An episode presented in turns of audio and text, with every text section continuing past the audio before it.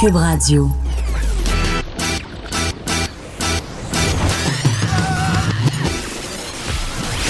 Pour elle, il n'y a jamais de mauvaise question. De 13 à 15. Les effronter. Avec Geneviève Peterson.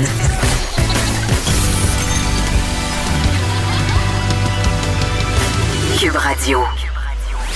Bon lundi tout le monde, on va passer les deux prochaines heures ensemble. Jour 6 de la campagne électorale. Êtes-vous déjà tanné? En tout cas, si je me fie aux médias sociaux ou du moins à mes médias sociaux parce qu'on le sait qu'on est tous et toutes un peu prisonniers et prisonnières de nos algorithmes. Plusieurs personnes soulignent leur en titre quant à la campagne électorale. Et oui, déjà, la politique a vraiment un problème d'image. Les gens sont déjà tannés, il reste encore beaucoup de jours. Aujourd'hui, euh, le ministre délégué à la Santé et aux services sociaux, Lionel Carman, a annoncé un investissement de 7,5 millions pour la prévention des dépendances en milieu scolaire. Je vais décortiquer cette annonce avec Simon Vincent Marcoux, directeur général de l'Association québécoise des centres d'intervention en dépendance, parce que moi, ce qui m'intéresse, c'est de savoir si ça va changer quelque chose concrètement sur le terrain, ce 7,5 millions-là.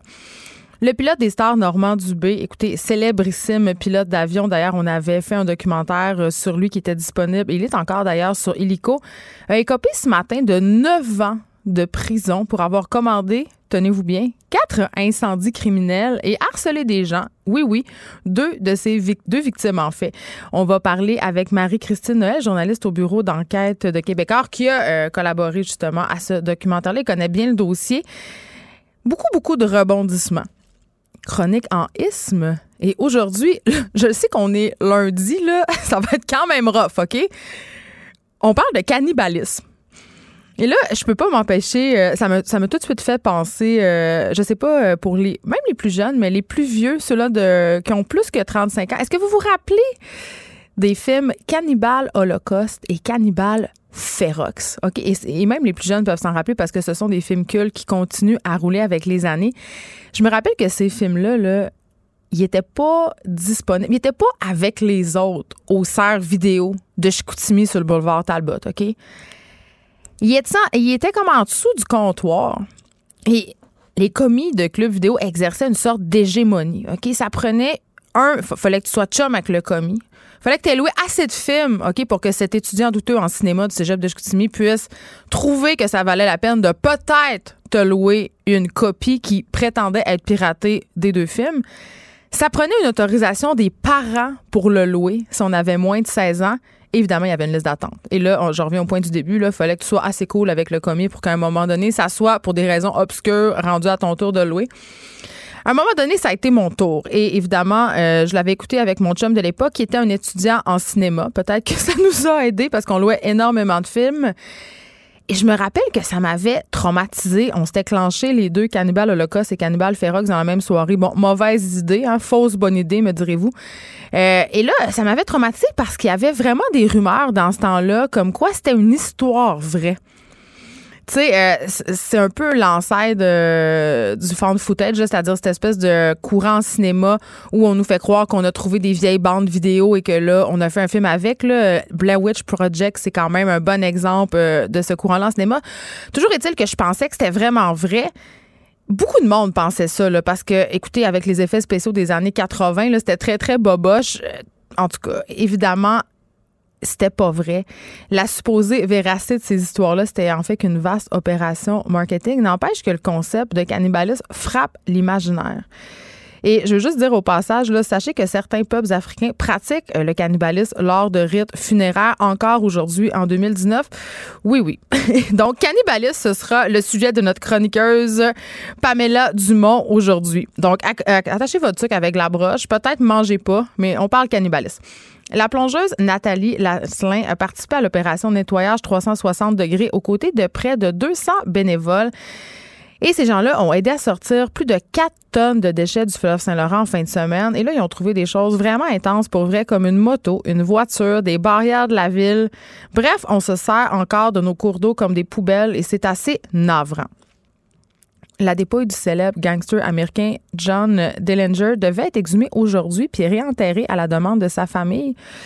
On va parler de cette saga-là qui fait mon bonheur, mais aussi le bonheur des adeptes de la théorie du complot. On va en parler avec Baptiste Zapirin, qui est chef de marque, en cinq minutes, parce que, écoutez, euh, c'est digne des meilleurs films d'espionnage et on se demande euh, si John Dillinger serait pas sur cette fameuse île. Vous savez, cette île où serait Elvis Presley, Marilyn Monroe, Amy Winehouse, Kurt Cobain, bref, tous les gens disparus euh, que les complotismes, que les complotistes aiment penser non décédés. En tout cas, on, va faire le tour de ça avec Baptiste Zapiran. La Fondation Mira compte utiliser des chiens. On sait le Mirac utilise déjà des chiens en zoothérapie pour plusieurs, plusieurs problématiques. Le Mirac est connu pour aider évidemment des personnes non voyantes, mais on sait qu'ils ont étendu leurs offres à d'autres personnes, euh, soit qui ont des handicaps ou qui ont des besoins particuliers, des enfants aussi. Et là, euh, il y a un projet pilote. Il y a des chiens qui vont aider des gens atteints de la maladie d'Alzheimer. Donc, euh, c'est réalisé en collaboration avec l'Institut universitaire en santé mentale Douglas. On aura Jude Poirier, qui est directeur du Centre d'études sur la prévention de la maladie d'Alzheimer à l'Institut universitaire justement en santé mentale de Douglas et on se demanderait comment des chiens, comment un chien d'assistance Mira peut aider, oui, les personnes qui sont atteintes de la maladie d'Alzheimer, mais aussi leurs proches. On aura aussi, et là, je suis très, très contente de l'avoir avec nous, Edith Bernier. Je ne sais pas si vous connaissez, euh, c'est un nouveau site, ça fait pas longtemps, un site Internet, euh, ça fait pas longtemps que c'est en ligne, ça s'appelle grossophobie.ca.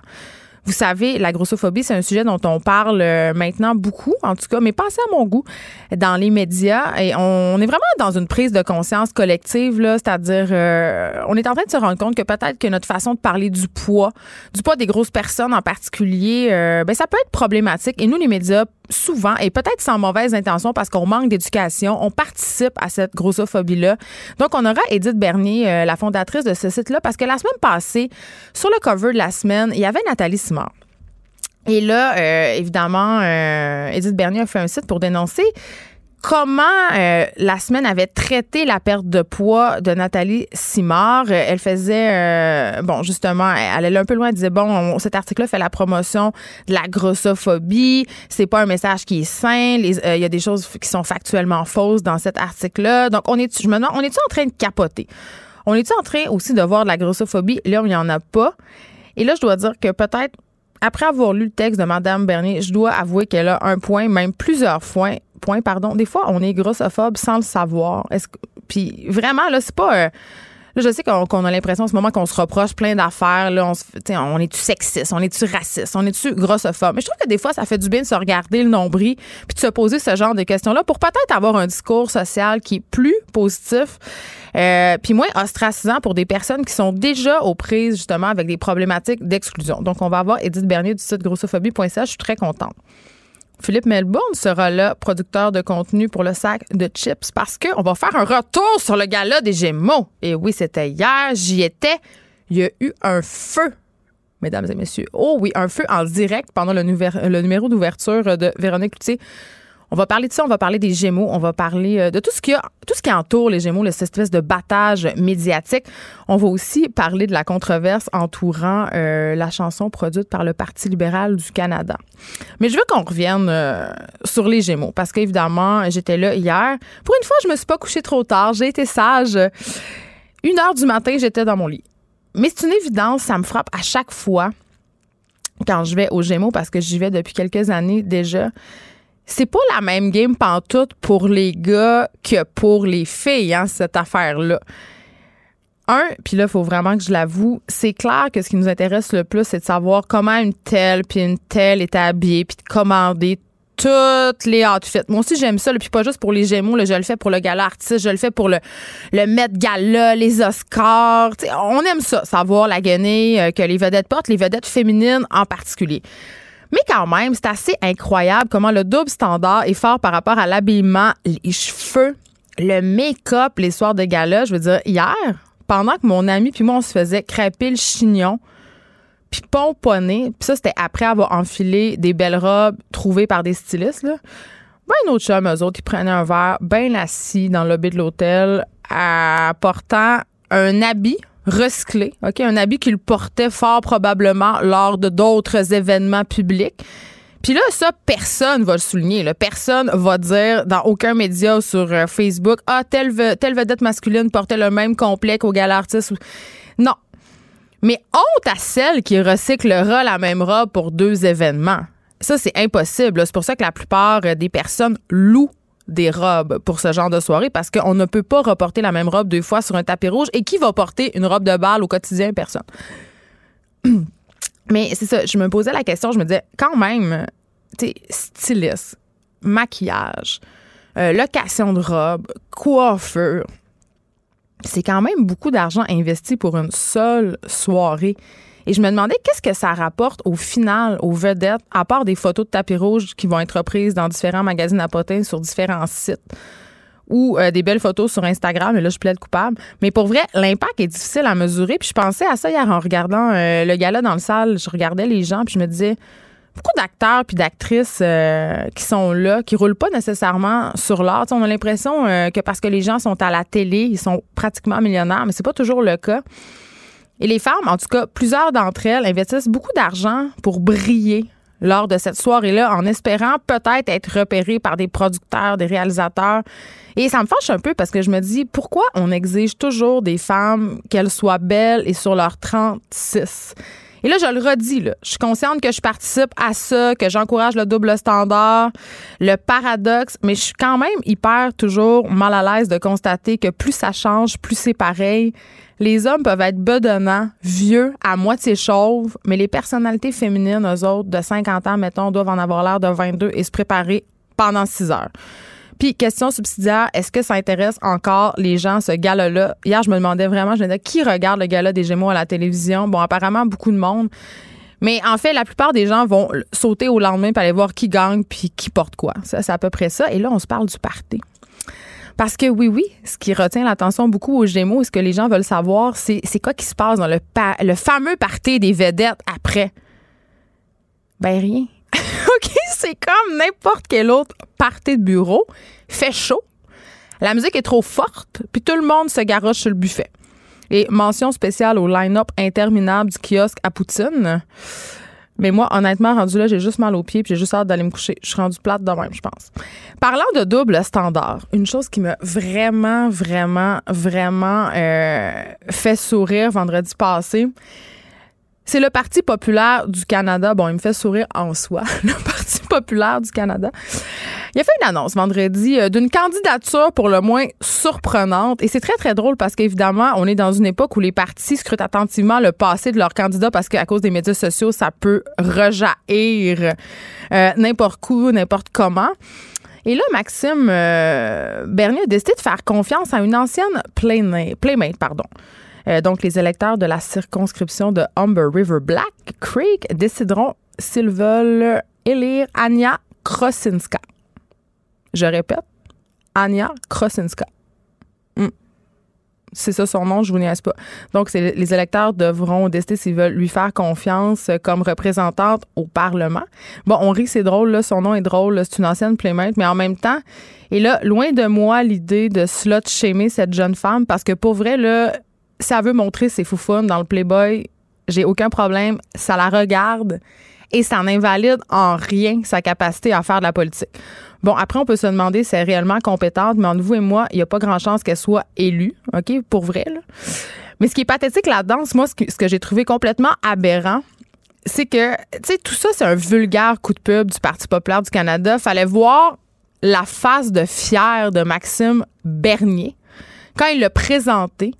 C'était comme s'il faisait son introduction au bal des débutantes. Là. Pauvre petite fille. C'était tellement paternaliste. Elle a été livrée en pâture aux gens, hashtag les gens, qui ne se sont pas gênés pour faire des commentaires grivois. Bon, c'est clair qu'en posant pour Playboy, tu t'exposes à ça. Mais c'est pas une raison pour tourner cette pauvre fille-là au ridicule. La personne ridicule là-dedans, là, c'est pas Anya Krasinska, c'est Maxime Bernier qui est prête à tout pour faire parler de lui à défaut d'avoir un projet politique digne de ce nom. Geneviève Peterson, la seule effrontée qui sait se faire aimer. Jusqu'à 15, vous écoutez Les effrontés. Le pilote des stars Normand Dubé qui a écopé de 9 ans de prison ce matin pour avoir commandé quatre incendies criminels et harcelé deux de ses victimes. J'en parle avec Marie-Christine Noël qui est journaliste à notre bureau d'enquête québécois et qui a co-réalisé le grand reportage Le pilote des stars avec la réalisatrice Ninon Penneau.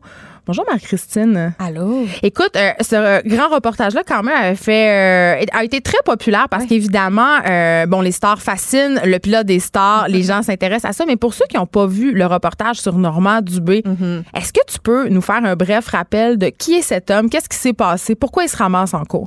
Ben, il y a deux procès distincts. Là. Il y en a un avec Hydro-Québec qui est, ré- qui est réglé là, depuis un bout de temps, euh, dont il a eu sept ans de prison. Donc, on l'a accusé d'avoir saboté les lignes d'Hydro-Québec. Ou d'avoir déclenché une panne majeure. Exactement. On s'en rappelle. Exactement. Des milliers de personnes ont perdu du courant. Ça a coûté des millions de dollars à Hydro-Québec. Donc, Hydro-Québec, donc nous, hein, on va le dire.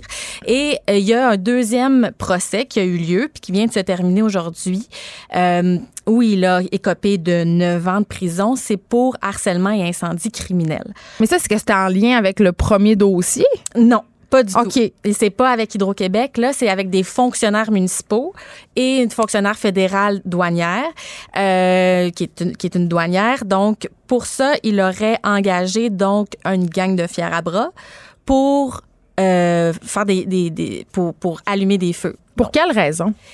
Eh bien, Monsieur Dubé avait un mal à partir avec euh, des gens de la ville où il se trouvait, euh, ben, à Sainte-Anne-des-Plaines, entre autres, et aussi avec une douanière pour une histoire euh, d'avion hélicoptère et tout ça. Donc, euh, dans des extraits qu'on a pu entendre en cours, on entend Monsieur Dubé s'en prendre à ces fonctionnaires municipaux-là. Donc, euh, pendant des années, ben, il y a eu des problèmes avec des gens de, de, de la municipalité et euh, il y a des, euh, il y a eu des incendies criminels chez ces gens-là. Donc, des maisons, des voitures incendiées. Et on a appris en cours pendant ce deuxième procès-là que les gens sont devenus terrorisés. Ben, on les comprend, là. Exactement. Puis il y a eu des appels aussi et M. Dubé se présentait aussi à la ville. Puis il était très... il Il était quérulent, là. Exactement. Puis il pouvait être agressif dans, le- dans le ton qu'il utilisait. Il appelait des gens. Puis tout ça, là, on l'entend dans le, dans, dans le grand reportage qu'on qu'on a réalisé. Euh, il dit, bon, la, la vengeance est un, plan, un plat qui se mange froid. Euh, c'est quelqu'un qui pouvait avoir beaucoup de caractère, tu sais. Donc, et ces gens-là ont été visés. Ils ont eu leur maison, comme je disais, leur, leur, leur voiture qui a été incendiée. Et pendant le procès, on- ces, ces gens-là sont venus témoigner et plusieurs ont eu de graves problèmes, de, de graves problèmes psychologiques, peur que M. Dubé s'en prenne à, à eux encore une fois. Il y a même l'une des jeunes, l'une des filles de un- un monsieur qui travaillait à la, à la ville qui euh, avait peur de se faire suivre par M. Dubé ou par des acolytes. Euh, donc, Par les fiers à bras dont il est par les question. fiers à bras, entre autres, avait peur que sa maison prenne en feu encore une fois. Donc, ces gens-là ont été vraiment touchés euh, psychologiquement, personnellement, même monétairement. Et donc, aujourd'hui, il a été reconnu coupable. Ben, il a déjà été reconnu coupable, mais il a eu sa sentence de 9 ans. Puis la couronne demandait 12 ans? Oui, 12 ans, puis son avocat lui demandait 18 mois. Euh, OK. Il y a quand même une petite différence entre les deux. ouais. Mais je veux dire, c'est quand même des crimes majeurs. Là. Ouais. il y aurait pu avoir des morts, il y aurait pu avoir des blessés. Exactement. Donc, quand même. Est-ce que M. Dubé prenait. Tu sais, c'était quoi là Je sais pas si tu le sais, là, mais est-ce que M. Dubé semblait repentant? Est-ce qu'il semblait réaliser la gravité des gestes qui lui sont reprochés? Ben, dans le jugement que j'ai lu tantôt, euh, on avait l'impression qu'il était pas très repentant, mais il faut le dire, il a toujours clamé son innocence à M. Dubé. Il n'a jamais dit qu'il était coupable. hein. Et pour l'Hydro-Québec, pour les incendies, C'est un mégalomane. ben je sais pas, je sais pas, je l'ai jamais. euh, Oui, mais tu as travaillé sur, euh, Mais sur nous, sa personne. oui, effectivement. Mais à chaque fois qu'on l'a rencontré, parce qu'on l'a rencontré plusieurs fois là, pour le grand reportage, c'est toujours quelqu'un qui, oui, a clamé son innocence. Oui, c'est quelqu'un qui a pas peur des mots, qui a toujours dit ce qu'il pensait, mais il a toujours été gentil avec nous. Ben, c'est Oui. sûr parce que vous lui apportiez de la visibilité. Tu sais, dans le cas des narcissiques. Y a- Mais il aurait pu l'être avec nous pendant hey, presque un an à le suivre. tu sais. Ouais. Donc, avec nous, il a été correct, il faut le dire, pendant le tournage. Euh, mais qu'est-ce qu'on entend dans le grand reportage? Euh, les appels qu'il fait, c'est c'est quelque chose. C'est c'est violent. C'est des, des paroles qui, qui sont difficiles à entendre. Puis il se gêne pas. Il s'est jamais gêné, mais il se gêne pas. Et ben je pense que ça l'a joué contre lui aussi. Puis dans le premier procès, le- même la couronne a fait entendre ces extraits-là. De, de votre reportage. Euh, entre Donc, autres, oui, pour le deuxième, pour le deuxième reportage, euh, le deuxième procès, ils ont fait entendre le grand reportage, mais pour le premier procès, ils ont utilisé des euh, euh, des extraits où on entend Monsieur Monsieur Dubé euh, menacer en quelque sorte euh, quelqu'un de la ville. Là. Ouais. Ben, tu sais, la vengeance, c'est un plat qui se mange froid. Il l'a dit. Oui, oui, il l'a dit très clairement. OK. euh, ce qui fascine les gens, évidemment, c'est que M. Dubé était le pilote des stars. Moi, c'est pas, c'est pas quelque chose que j'ai suivi tant que ça. C'est parce que j'ai peut-être pas une fascination pour ça, mais évidemment, les gens sont très intrigués. Comment il s'est ramassé à faire ça? Puis quelle star euh, il a transporté? Ben, lui était reconnu pour être le, était connu et reconnu pour être le pilote de Norman Brathwaite. Ouais. Euh, et euh, Norman Brathwaite qui, euh, lui, euh, ne pilotait pas d'hélicoptère. Oui, Parce que c'est un pilote d'hélicoptère, il faut le préciser. Exactement. Et aussi un pilote d'avion. Il a fait les deux, Normand Dubé. Et donc, Normand Dubé transportait souvent Normand Brathwaite. Normand Brathwaite était connu.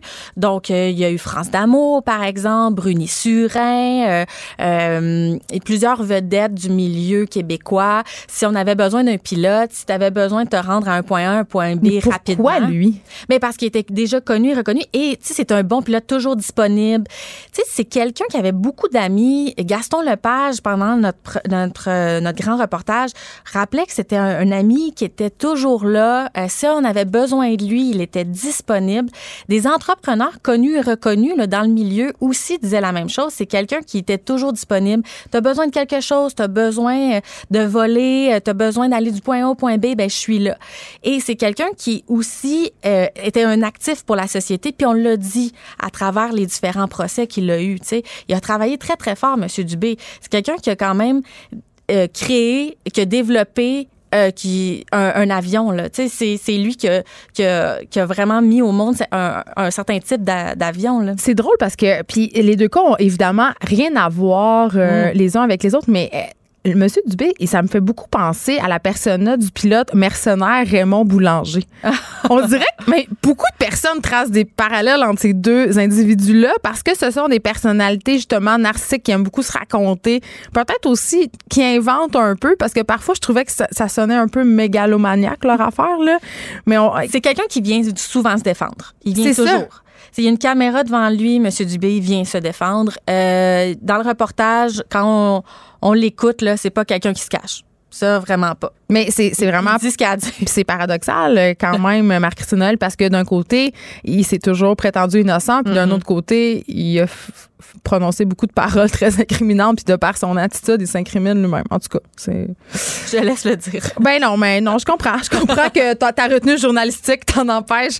Bon, euh, évidemment, Normand Dubé qui a écopé de 9 ans de prison aujourd'hui. La défense réclamait 18 mois, la couronne 12 ans. Je pense qu'on est plus proche d'un d'un règlement qui a de l'allure parce que 18 mois, ça avait pas Oui, puis là, ce sera con- concurrentiel. Donc, ça veut dire, C'est-à-dire? ça veut dire que, bon, ils vont prendre le 9 ans des incendies, puis ils vont intégrer le 7 ans qu'il avait avec. avec Donc, ça va soustraire. C'est super. Écoute, notre beau système de justice. Merci, Marc-Christine. Tu es journaliste au bureau d'enquête de Québécois. Et je rappelle, le reportage sur euh, Normand Dubé qui s'appelle Le pilote des stars est en ligne sur Club Illico. Merci beaucoup, Geneviève. Geneviève Peterson, la seule effrontée qui sait se faire aimer. Jusqu'à 15, vous écoutez Les effrontés. Bonjour, Pamela Dumont. Allô? Écoute, euh, gros lundi, on se parle de cannibalisme. On commence ça Fort, un hein? peu. Ben oui. Jamais j'aurais imaginé que je parlerais de ça à la radio, Je- mais ça a vraiment, je suis énervée. Il n'y a rien qui nous arrête et j'espère que les gens ont fini de manger. Oui, je, le- je leur souhaite ça, mais peut-être quoi que ça pourrait éveiller certaines choses. C'est-on, c'est pas ce que je vais faire aujourd'hui. Et là là. insister. Mais attends, attends, attends. D'abord, il faut que je donne le crédit à la personne qui m'a donné l'idée de parler de cannibalisme à la radio, bien que c'était un rêve enfoui, je pense, parce que je suis de la génération qui a écouté les Hannibal Lecter, Oui, les puis moi, je parlais au début euh, d'émission de Cannibal Holocauste et de Cannibal Je l'ai pas vu, mais il paraît que c'est hyper, hyper violent. Ben, c'est très violent, puis euh, ces films-là font une espèce de comeback dans la culture populaire. Évidemment, le cannibalisme, ça fascine depuis toujours. Là, tu faisais allusion à Hannibal Lecter. Évidemment, Ouais. je pense que c'est le cannibale le plus connu de toute l'histoire du cinéma. Oui, qui est très paradoxal aussi parce que c'est un pas brillant non qui n'existe pas. C'est une fiction, une série de romans qui s'est tournée après ça en, en film puis en série. Et euh, j'en ai parlé la semaine dernière en sortant de ma chronique de- sur le masculinisme avec euh, le recherchiste ici Alexandre Moranville. OK. Il me dit, il m'a sorti une nouvelle qui s'est passée au début septembre, les 3 et 4. Il y a eu un, un, un sommet de la gastronomie. je me pouvais plus quand j'ai lu ça. Un sommet de la gastronomie où est-ce qu'un un chercheur et professeur du nom de Magnus Soderlund a proposé le sujet en table ronde de est-ce que le cannibalisme pourrait être une forme d'alimentation du futur? Ça en répondant évidemment à la crise climatique, vu qu'on sait que l'industrie de l'élevage en est une des plus polluantes, sinon la plus polluante. Donc, évidemment, sa question se posait d'une façon qui se veut plus éthique que ce qu'on voit dans notre culture populaire de tuer des gens. Non, c'est que- épouvantable. C'est- on est vraiment réfractaire. Là. Je sais pas si tu as vu le film Les Survivants. C'est Oui. cette histoire vraie, une équipe, je pense que c'est l'équipe chilienne de soccer qui se plante euh, dans une De montagne. Oui, Ouais. c'est ça. Ou en tout cas, dans les Andes. oui. Puis là, ils doivent s'auto-manger. Là. Moi, je, ouf, ça m'avait Ça, c'est du cannibalisme de survivance, de survivalisme, de, Il y en de a eu famine. en Russie pendant la guerre. Ouais. euh, ça, ça s'est vu, là. à chaque fois qu'il y aurait eu des famines dans l'histoire, là, il y aurait eu des épisodes de cannibalisme. Ben, et c'est il y a des- une hiérarchie dans les formes, les types de cannibalisme, les causes pourquoi, à certains moments, Plus il y acceptable ou plus pas. acceptable ou pas. Ouais. Donc, cette histoire-là, en fait, les survivants, c'est une histoire vraie. C'est euh, 45 passagers, passagers qui se sont, et membres de l'équipage qui se sont écrasés. Mon pire cauchemar. Et au bout de 72 jours, Ah, seulement même- 16 personnes ont survécu. Oui. Ils ont Et mangé du jarret. Manger, ouais, de la viande congelée euh, de leur, euh, de leur coéquipier. Un euh, des tataki. Un tataki de Un petit cuisse. tataki de. bon, on rit c'est parce qu'il y a un petit malaise, évidemment, avec ça. Mais ce que propose M. Soderlund, ben, propose. L'idée dans laquelle il émettait cette, euh, ce sujet-là à la table ronde, Ouais. c'était est-ce qu'on pourrait utiliser la viande des cadavres? Donc, on parle vraiment des défunts. Oui, mais ça dépend Pour- comment il est mort, là. Évidemment, ça dépend comment il est mort. Mais S'il est mort à plein de chimiothérapie, tu peux pas manger Ouais. ça, là? Ouais, ben, ben, c'est ça, justement. Mais cette forme-là, Hey, je suis désolée, finalement- c'était très cru comment j'ai dit ça. Sans Non, non, mauvais mais- jeu de mots. Oui, oui, c'est vrai. C'est, pas, c'est, c'est, c'est- c'est un peu euh, indélicat. On est rationnel, là. On est rationnel, mais c'est sûr qu'il faudrait. Il y a tout un procédé qu'il faudrait observer. Là. Imaginons, déjà, on a de la misère. Il y, a, il y a plusieurs difficultés. à- Imagine le MAPAC. Ben, c'est ça. Mais imagine juste la première étape. Il faudrait avoir le consentement des personnes. On a de la on- misère à signer le don d'organes. Ouais, c'est ça. Fait que mais est-ce que des gens signeraient pour qu'ils se retrouvent au restaurant? mais à part des déviants sexuels, je sais pas, là. Tu sais, quand même, tu sais quand même qu'il y a plusieurs tueurs en série euh, qui sont reconnus pour avoir euh, mangé leurs victimes. Le plus célèbre d'entre eux étant euh, Jeffrey Dahmer. Jeffrey Dahmer, c'est lequel déjà? Mais il essaie- lui, c'est lui qui essaie de se faire des zombies avec les, euh, les cadavres. Il y avait un petit Ah. tank à zombies. Oui, c'est ça. Mais ça, c'est la forme qu'on voit le plus là, dans, dans, dans les films, dans Oui. les séries, c'est-à-dire l'espèce de, de monstre, euh, et le monstre, entre guillemets, psychopathe qui Hmm. agresse, qui tue. Et ces formes-là, souvent, sont plus de l'ordre euh, ben, euh, psychotique. là. Oui, T'as des- Jeffrey Dahmer qui a mangé 17 jeunes hommes entre 78 et 91. Je te- On l'appelait le cannibale de Milwaukee. Mais c'est ça qu'on a en tête aussi. C'est ce que je trouve Oui. un peu, ben pas dommage, mais que dommage, c'est que le sensationnalisme associé au cannibalisme est aussi directement en lien avec le mot, parce que le Ben mot écoute, c'est sûr, là, c'est le plus grand, un des plus grands tabous. Là. un des plus grands tabous. Puis il n'y a pas juste ce mot-là pour parler de manger de la chair de sa propre espèce. L'anthropophagie, c'est Ah le ouais. terme officiel et qui, il y en a toujours eu, il y en a eu dans l'Antiquité, dans la préhistoire. Mais depuis, le terme cannibalisme est arrivé avec Christophe Colomb, Christophe Colomb qui a découvert l'Amérique et qui a rencontré euh, les peuples qui l'ont nommé Caraïbes, dans les Caraïbes, là, dans le nord du Venezuela, des tribus qui se nommaient pas comme ça, mais lui les appelait Caraïbes et euh, proches de Canis, hommes-chiens, et il les décrivait comme mangeant de la chair humaine. Ben, en Afrique aussi, euh, c'est une tradition qui est encore lieu aujourd'hui, notamment lors de certains rites fun- funéraires. On mange certaines parties des défunts. C'est des pratiques qui sont religieuses et qui ont encore lieu. Ben, on pourrait comme, c'est ça que j'ai trouvé aussi comme euh, intéressant à, à articuler, c'est-à-dire que cette nouvelle forme potentielle, peut-être dans certains, dans quelques siècles de cannibalisme environnementaliste, selon. Je pense qu'on va manger des criquettes avant, Pamela Ben, Dumont. Je dis ça de même, là. Ben, c'est une des solutions, mais tu sais, si on pousse à l'extrême, ça ressemble beaucoup au cannibalisme par rituel, rituelique. Donc, comme tu parlais en Afrique, il y en a eu, les Mfans, euh, il y a eu jusqu'au siècle dernier d'autres tribus comme euh, les Papous, les Forts, euh, les, les Forts euh, bon, de la Papouasie-Nouvelle-Guinée, qui par contre mangeaient, comme tu dis, euh, leurs ancêtres, leurs défunts. C'était surtout les femmes et les enfants, alors que les hommes mangeaient les guerriers euh, combattus. oui, c'était comme sur pour le les terrain. Comme pour s'approprier les caractéristiques des défunts. Donc, c'était très différent, euh, différent de l'endo, euh, de l'endo-cannibalisme versus de l'exo. Donc, manger des êtres d'un autre peuple, exemple du clan opposé, Ouais. ennemi, versus manger des gens de sa famille. Donc, manger des gens de sa famille, c'était pour faire perdurer les corps, les attraits de la personne, la personnalité. Donc, si c'était une personne qui était courageuse, c'était la grand-mère qui avait du savoir, ben là, on, on mangeait les personnes dans cette optique optique-là. Il y avait rien de patholo- pathologique à ça parce que c'était une pratique de communauté. Question. oui, vas-y. Toi, tu goûterais-tu à de la chair humaine? Mettons qu'on enlève tout le, le côté tabou puis qu'on t'en offre sur un petit Ouais. plateau, là, tu sais, euh, Euh, que tu sais, tout ouais. est correct, là. Si on s'entend que ça a été euh, prise de façon éthique, cette viande-là. Oui, c'est pas quelqu'un qu'on aurait assassiné, là, pas comme Jeffrey Dahmer. Exactement. Oui. Moi, moi je, moi, aussi. je goûterais. Moi aussi.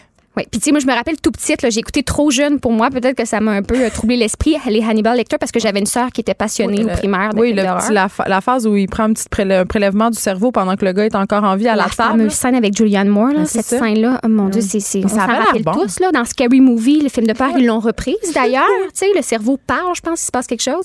Mais euh, moi, je, je me rappelle aussi de L'origine du mal, qui était un moins bon film, à, à mon avis, là, avec l'acteur euh, Gaspard Ulliel, qui, qui parlait justement de l'enfance de Hannibal Lecter. Ouais. Et il parlait de son obsession. Il, lui, il hiérarchisait les parties du corps, lesquelles seraient euh, les, les meilleures. Et les joues le étaient le morceau euh, de convoitation par excellence. Ben là, attends, là, euh, oui, mais c'est la même chose pour tous les animaux. Les parties Ben, grasses, ouais. les jeunes animaux aussi, comme le veau, l'agneau, ben ça serait la même chose pour les bébés Le humains. Je cerveau suis bien d'agneau désolée, aussi, là. là. Mais, pour, mais moi, c'est une scène en particulier là, où est-ce que les joues sont comme la pièce, la pièce qui, qui, qui, qui est sur le piédestal. Moi, je me rappelle tout petit de m'être dit, ben, Colin, Ça a l'air si bon? je pouvais, je goûterais peut-être à ça. Hey, mangeriez-vous ça de la chair humaine? J'ai envie de vous entendre quand même parce que c'est, tu sais, on est, il y a un petit malaise en studio quand même, Ouais, là. ouais, ouais. C'est c'est très, très, très tabou. Est-ce que vous mangerez de la, ch- la chair humaine? Euh, Écrivez-moi. Dans Euh, un contexte éthique, on le rappelle. Ou est-ce que ce serait un corps qui n'aurait pas été violenté, une mort naturelle, le- la Ouais. viande aurait été observée, donc il n'y aurait pas de maladie. Euh, les papous, d'ailleurs, ce que je voulais dire, c'est qu'ils ont observé une maladie neurodégénérative parce qu'ils mangeaient tout, dont la moelle, la moelle osseuse et le cerveau. Mais tu sais que dans l'élevage des animaux, on a beaucoup nourri euh, les bovins euh, et les poulets aussi avec de la farine qui constituait, euh, qui était constituée avec des sous-farines de, de leur propre espèce et ça a créé des maladies comme la vache folle, toutes sortes d'affaires Ah comme ben oui, ça. ben oui. Le ça fonctionne est pas. comparable à la vache Mais folle. attends, moi, les gens, là, pour vrai, écrivez-moi pour me dire si vous mangerez de la chair humaine. Vous pouvez m'appeler au 187 Cube Radio, me texter ou m'écrire sur la page Facebook des effrontés ou de Cube. Je suis vraiment curieuse de savoir où est-ce que vous positionnez par rapport à ça. Et toi, t'as-tu répondu? T'as dit Moi, oui? j'ai dit oui. Moi, je faudis jusqu'au bout. euh, puis j'ai pas de. Oui, c'est sûr qu'il faudrait pas que ça soit. euh, sur, faut faudrait pas que ça soit d'une provenance problématique. Mais moi, Ouais. quand il est question, euh, tu sais, toute la- l'affaire de manger des insectes, euh, puis tout ça, euh, est-ce que vous mangeriez du chien ou du chat? Là? Moi, moi, Ben, c'est oui. exactement. Moi, c'est oui. Puis ce que je trouve intéressant d'aborder le sujet du cannibalisme, oui, on parle de- du sensationnalisme de ça, mais vraiment concrètement, c'est que ça nous repositionne dans notre mode de vie très spéciste. Ben oui, on en a parlé ici, euh, Tu as une capsule là-dessus? Ben oui, de, de se considérer comme l'espèce la plus importante, l'espèce intouchable, Ouais, c'est vrai. Qu'est-ce qui fait qu'on mange du porc et pas un chien? Là? Souvent, euh, les organismes véganes, véganes vont Oui. justement faire des publicités par rapport à ça. Ben, on en parlait notamment parce que euh, à cause du coup d'éclat de PETA euh, devant la Tour Eiffel où Oui. on avait mis un chien sur le barbecue, puis on se disait pourquoi un pourquoi un porc c'est OK puis un chien c'est pas OK, mais c'est une question de socio-constructivisme. N'est-ce pas la même chose pour la viande humaine, le tabou, le- le- la notion même du tabou, c'est la signification qu'on lui accorde. Donc si ça serait si c'était pardon détabouisé du jour au lendemain, ben il n'y aurait plus de problème. Tout ça c'est dans nos têtes finalement, mais les tabous sont pas là pour rien parce que si on se mettait à s'entremanger Bon, ça irait peut-être pas si bien que ça. Là. Oui, c'est sûr. Mais c'est pour ça qu'une fois le tabou passé, après ça, c'est intéressant aussi d'observer la, la législation. C'est que c'est pas nécessairement illégal. Hein? Aux États-Unis, puis dans certains pays d'Europe, il y a rien qui dit le cannibalisme est illégal, mais c'est toujours le- la façon de se procurer, c'est-à-dire que c'est pas accessible parce qu'en ce moment il y a aucun moyen d'avoir un corps sans Légalement. faire légalement sans faire outrage. Donc ce serait plutôt une accusation d'outrage au corps. Euh, ce serait plutôt ben là si c'est Profanation d'un cadavre, parce que profanation c'est d'un de ça cadavre. dont on a accusé plusieurs tueurs en série qui ont adopté le cannibalisme. Tout à fait. Fait qu'après ça, il y aurait toutes sortes de, de choses à installer, un pro- une procédure pour que ça puisse être viable, parce que ce soit que ce soit du consentement avant la mort, après ça à, à C'est comme les personnes qui donnent euh, leur corps à la science, là. C'est un peu le même principe. Oui, c'est ça. Mais là, qui, qui, euh, qui signerait ça? Ce Des auditeurs, il y a des auditeurs qui nous écrivent euh, jamais, Oh, jamais je ne goûterais Chantal Derry avec des, des émoticônes de petits vomis. C'est dégueulasse. Une autre personne euh, m'écrit ça. Non, c'est vraiment un, c'est, tu sais, c'est un tabou qui est très, très fort. Mais Oui. je veux le redire, dans, parce que le monde, tu faisais la distinction, euh, il y a des gradations dans le cannibalisme, tu faisais la distinction.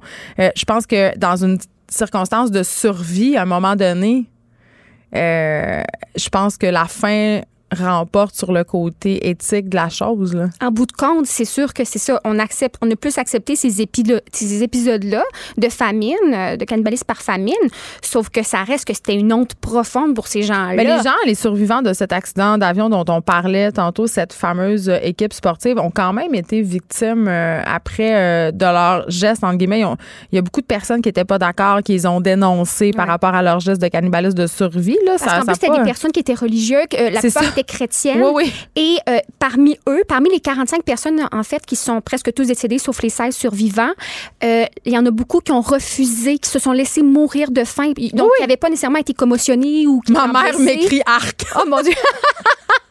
Mais tout ça, c'est vraiment intéressant de voir pourquoi, parce qu'il y a un procédé d'identification. On ne serait Ben pas oui. capable de manger de la chair de sa même espèce, même si on sait que cette chair-là, elle, se perd de toute façon. Non, mais même, euh, là, on parle de la même espèce, mais euh, moi, j'ai une amie qui m'avait raconté quelque chose qui m'avait fort dégoûté. Euh, elle, avait, elle avait un chat, OK, qu'elle aimait beaucoup, et elle sortait avec un gars qui était un trappeur.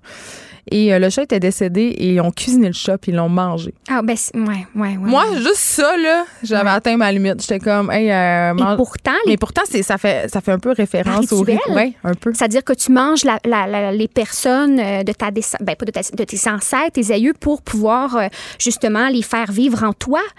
Et euh, après ça, les formes qui sont plus pathologiques Tu de vas tellement ça. passer pour une. Pamela. Ben, c'est un côté de ma personnalité que les gens ne connaissent pas beaucoup. Mais moi, j'ai adoré tous ces, ces, ces épopées-là de films d'horreur et euh, ça m'a beaucoup habité. Mais il y a aussi les formes. On n'a pas parlé de la forme épicurienne. Donc, ça, ça pourrait être tout simplement si un jour, si un jour, c'est un, c'est un, c'est un mode d'alimentation qui existe, qu'à l'épicerie, on peut acheter euh, une petite côte humaine, ben, euh, dit comme ça, hein, et ben, peut-être qu'il va y avoir des, des cannibales par, euh, qui sont épicuriens. Donc, simplement Genre par des livres de recettes à la distasio, là. à la distasio et puis tout simplement qui aime le goût. Donc, euh, on le sait aujourd'hui, moi, j'ai jamais chassé de ma vie. là. je veux dire, je sais pas à quoi ça ressemble, là, dépecer, puis tout ça. Donc, euh, c'est très hypocrite. Donc, peut-être que des gens vont tout simplement acheter ça à l'épicerie dans un jour très lointain, c'est sûr. Je pense, honnêtement, j'y crois pas tellement. Ah ouais, hein? Je, je ne pense pas, à moins d'avoir une crise climatique majeure, Majeur, ouais. puis d'avoir épuisé absolument toutes les ressources. Je pense qu'on va être, on va déployer des moyens pour créer de la nourriture par laboratoire. là. Tu sais, je pense entre autres à faire pousser de la viande. Là. Ça, ça- c'est en train de se voir. Je pense qu'on va faire appel à ce type de technologie-là bien avant d'accepter de manger nos semblables parce que je pense pas que ça pourrait être accepté par la population. C'est trop, c'est trop un tabou. Moi aussi, j'ai l'impression que juste de toute façon, mettre en place, ce serait extrêmement compliqué. Puis, euh, il faudrait avoir un marché que pour ça aussi. Mais l'idée de peut-être rendre accessible euh, les dégustations éthiques, peut-être Ben- ça va exister? Peut-être. Mais OK, mais, mais, OK, mais ça serait quoi le point, mettons? Pourquoi on ferait ça? Tu sais, Ben, après ça, ouais. C'est sûr que c'est une curiosité, là. C'est plus une curiosité qu'autre chose rendu là.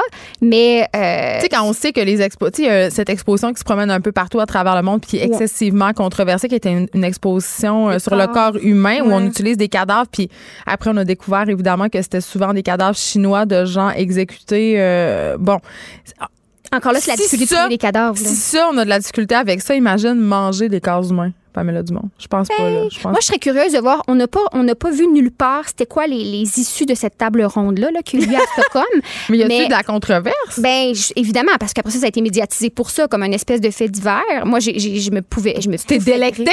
Non, mais moi, je me, non, non, je me pouffais de rire chez nous quand je voyais que c'était un sommet de la gastronomie. Je m'attendais à quelque chose d'un colloque scientifique, un sommet de la gastronomie. Donc, c'est vraiment de poser les questions de qu'est-ce qui pourrait arriver. Fait que c'est vraiment, c'est pas euh, loin de là euh, de nommer ça une utopie, mais plutôt comme une vision de est-ce que ça pourrait arriver ou pas, alors que dans nos têtes, le cannibalisme, c'est quelque chose de, de l'ordre de la barbarie, des, des temps médiévaux, de la, tu sais, c'est, c'est de cet ordre-là quand on y pense. Il y a des auditeurs qui m'écrivent pour me dire ça a l'air que ça goûte pas bon en plus. Moi, j'aimerais savoir Mais ça a l'air que ça vient euh, d'où? c'est où vos sources? Parce que euh, quand on écoute, il y a un c'est documentaire. comme vraiment, euh, tu sais, là, ils disent que c'est pas bon. C'est qui ça, il? C'est qui il? Ouais. Ben, c'est peut-être le documentaire Cannibal. Il y en a un Ah. sur un, un cannibale qui vit en ce moment au Japon, qui n'a jamais fait de prison. Ça s'est passé en 1981. Il était à Paris et Issei Sagawa a tué une jeune femme néerlandaise et qui, a- qui s'appelait Renée Artevel, pardon.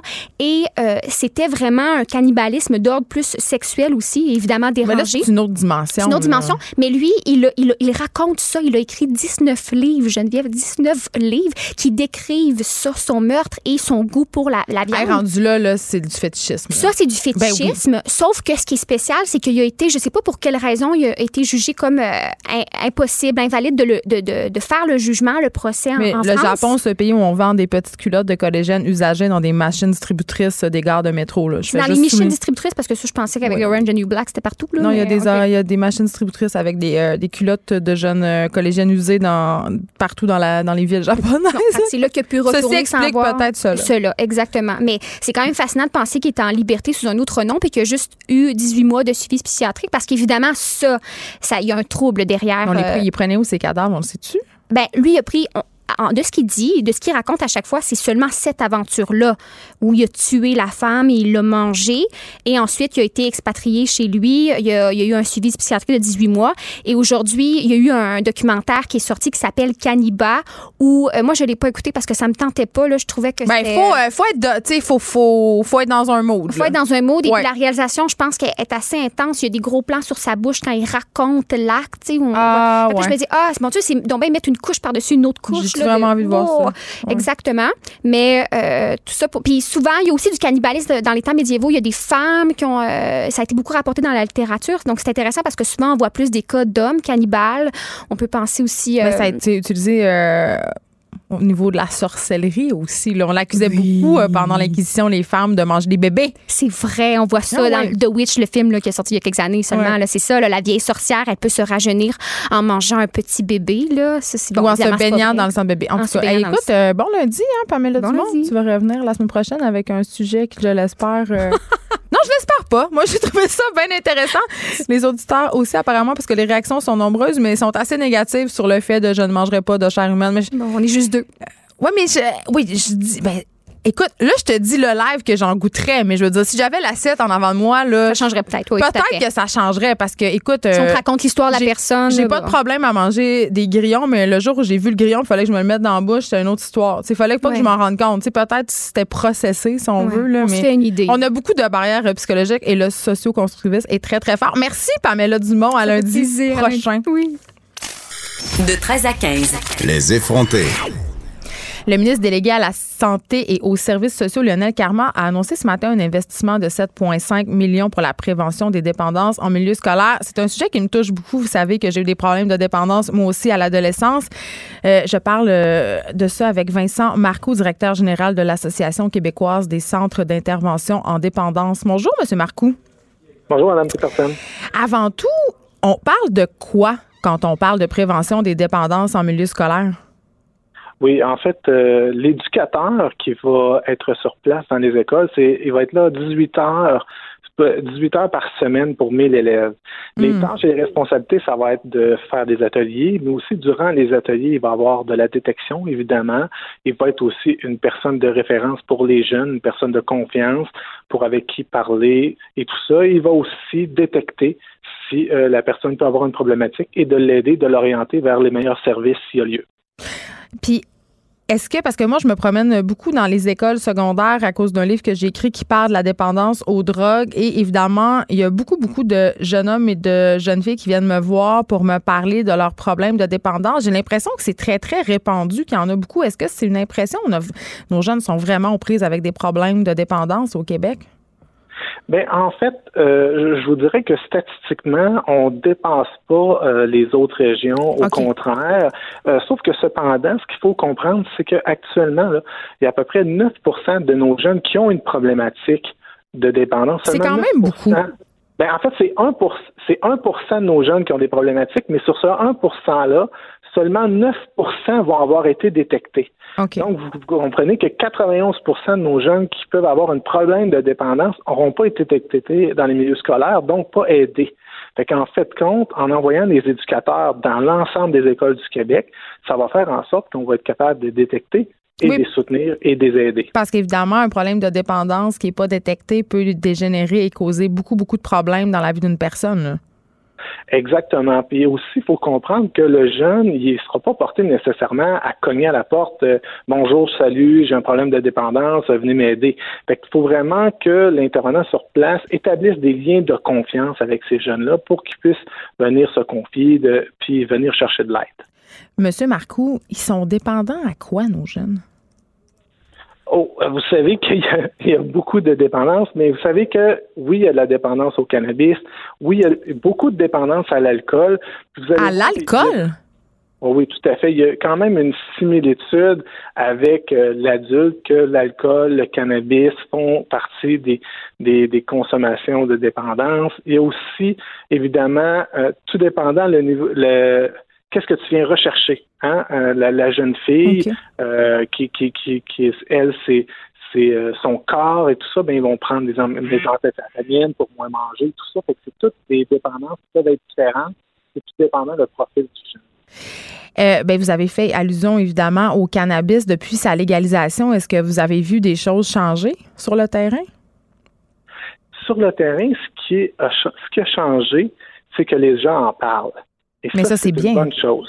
Effectivement, c'est une des bonnes choses, c'est que les gens en parlent. Est-ce qu'il y a eu une augmentation de la consommation du cannabis?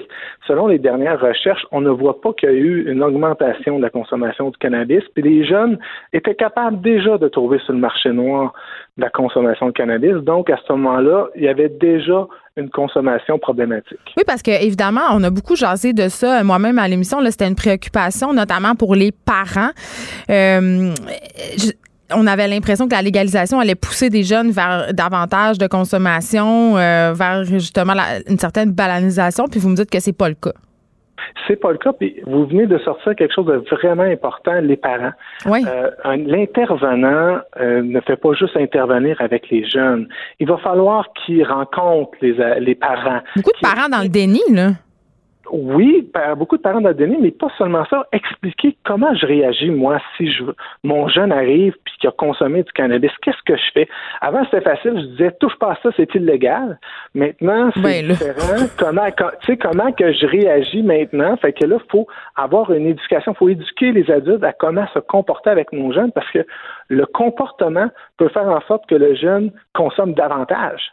Fait qu'il faut faire en sorte de euh, réduire que ça nuise. Il faut dire les bonnes affaires. Je veux qu'on revienne à cette subvention euh, de 7,5 millions, si vous voulez bien, M. Marcoux. Oui. Euh, bon, c'est quoi le portrait de la, par rapport aux organismes? Est-ce qu'on manque de moyens à ce point-là en ce moment?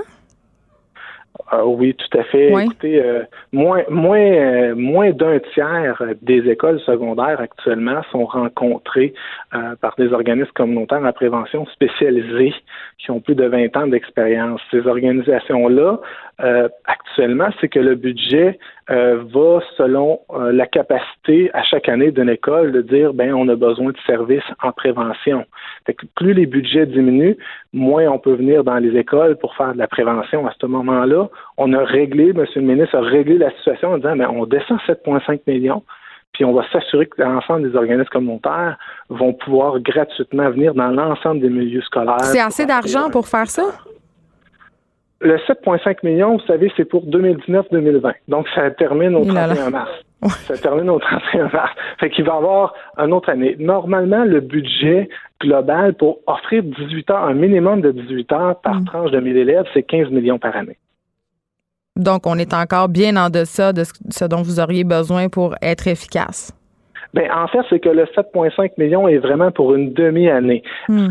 C'est que normalement, c'est qu'il devrait avoir récurrence. Hein, c'est ce qu'on souhaite parce que de la prévention, c'est sur le long cours. Hein, c'est pas juste un an, deux ans puis on arrête ça. Il faut vraiment qu'il y ait une récurrence de ce financement-là pour faire en sorte qu'à chaque année, pour offrir un minimum de 18 heures, c'est 15 millions. Mais je vous dirais même que l'idéal, puis c'est ce qu'on travaille en faire en sorte, c'est aussi pas seulement aller dans les écoles secondaires, mais aussi aller dans les écoles primaires en cinquième, sixième. Oui, parce que ça commence là. Oui, tout à fait, ça commence là. Puis aussi, dans ces moments-là, les gens vont dire, hey, vous parlez de drogue au cinquième, sixième. Non, c'est pas ça. On va parler d'affirmation de soi on va parler d'estime de soi, de confiance en soi. Parce que ce sont tous des thématiques qui sont liées évidemment à un développement potentiel de problèmes de consommation. Mais euh, tu sais, on parle de prévention, là, évidemment, euh, c'est le nerf de la guerre, c'est ça que je semble comprendre. Mais euh, bon, si je me rappelle mes propres années, là, il me semble que tout le discours sur la drogue, la prévention, c'était souvent assez alarmiste. On essayait de nous faire peur et ça faisait un peu l'effet contraire. Comment maintenant c'est vécu ce, ce volet prévention-là? Parce que les jeunes au secondaire, quand tu as 14, 15 que des adultes te disent la drogue, c'est mal, ben souvent, ça tombe un peu dans l'oreille d'un sourd. Exactement. Vous venez justement de cibler pourquoi que les interventions en prévention devront être faites sur les bonnes pratiques. Évidemment, on ne peut pas banaliser la consommation, mais il ne faut pas la démoniser non plus. Parce que justement, vous avez compris, euh, des interventions, puis des interventions passées dans, dans mon époque aussi que j'étais au secondaire, mhm. ça donnait quasiment plus le goût d'aller consommer de la drogue que de pas consommer du tout. Mais ben oui. Fait que là, c'était, pas la clientèle qui était bien ciblée. Fait que là, à ce moment-là, les interventions universelles vont être plus de que le jeune comprenne qu'est-ce qui arrive. Je vais vous dire un exemple d'une, prévention qui est ciblée. On sait tous qu'en secondaire 5, il y a un bal définissant. On le sait. Ben, Puis on connaît le party qui est après. on connaît le parti qu'il va avoir avec. Est-ce qu'on peut faire une belle prévention avec ça? On est conscient qu'il va y avoir de la consommation, mais on peut-tu s'assurer que les jeunes ne prennent pas leur véhicule? On peut-tu s'assurer euh, que les jeunes ne consomment pas trop d'alcool qui fait en sorte qu'ils tombent en coma éthylique?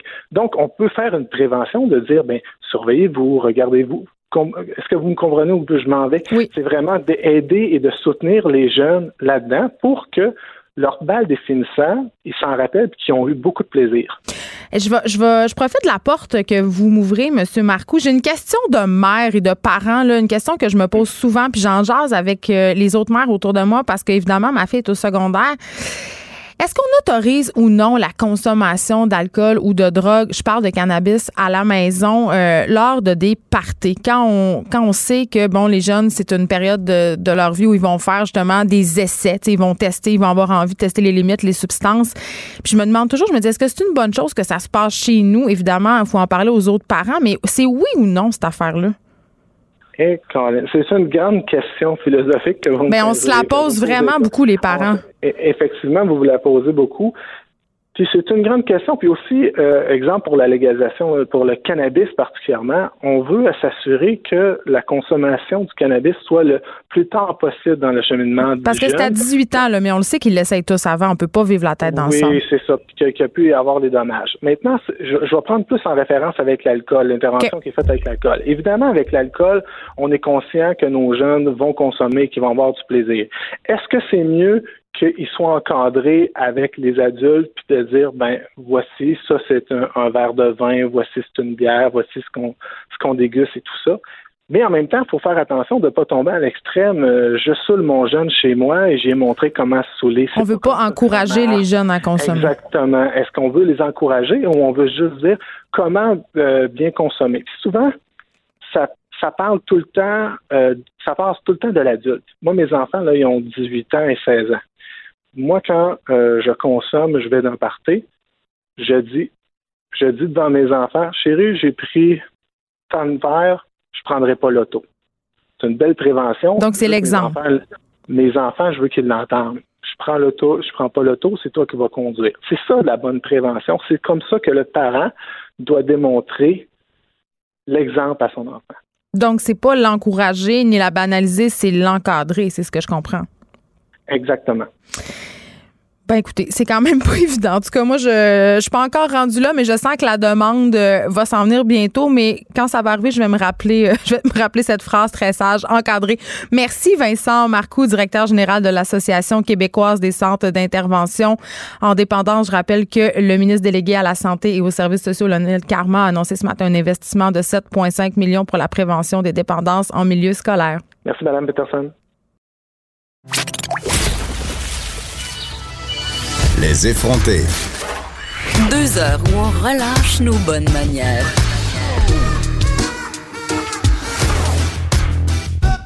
Cube Radio.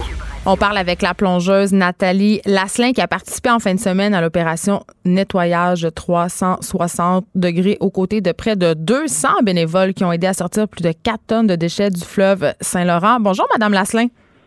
Bonjour. Écoutez, euh, c'est un article que j'ai lu dans le journal de Montréal qui faisait état de vos trouvailles assez, euh, assez incongru. Merci. Qu'est-ce que vous avez retrouvé dans le fleuve en fin de semaine?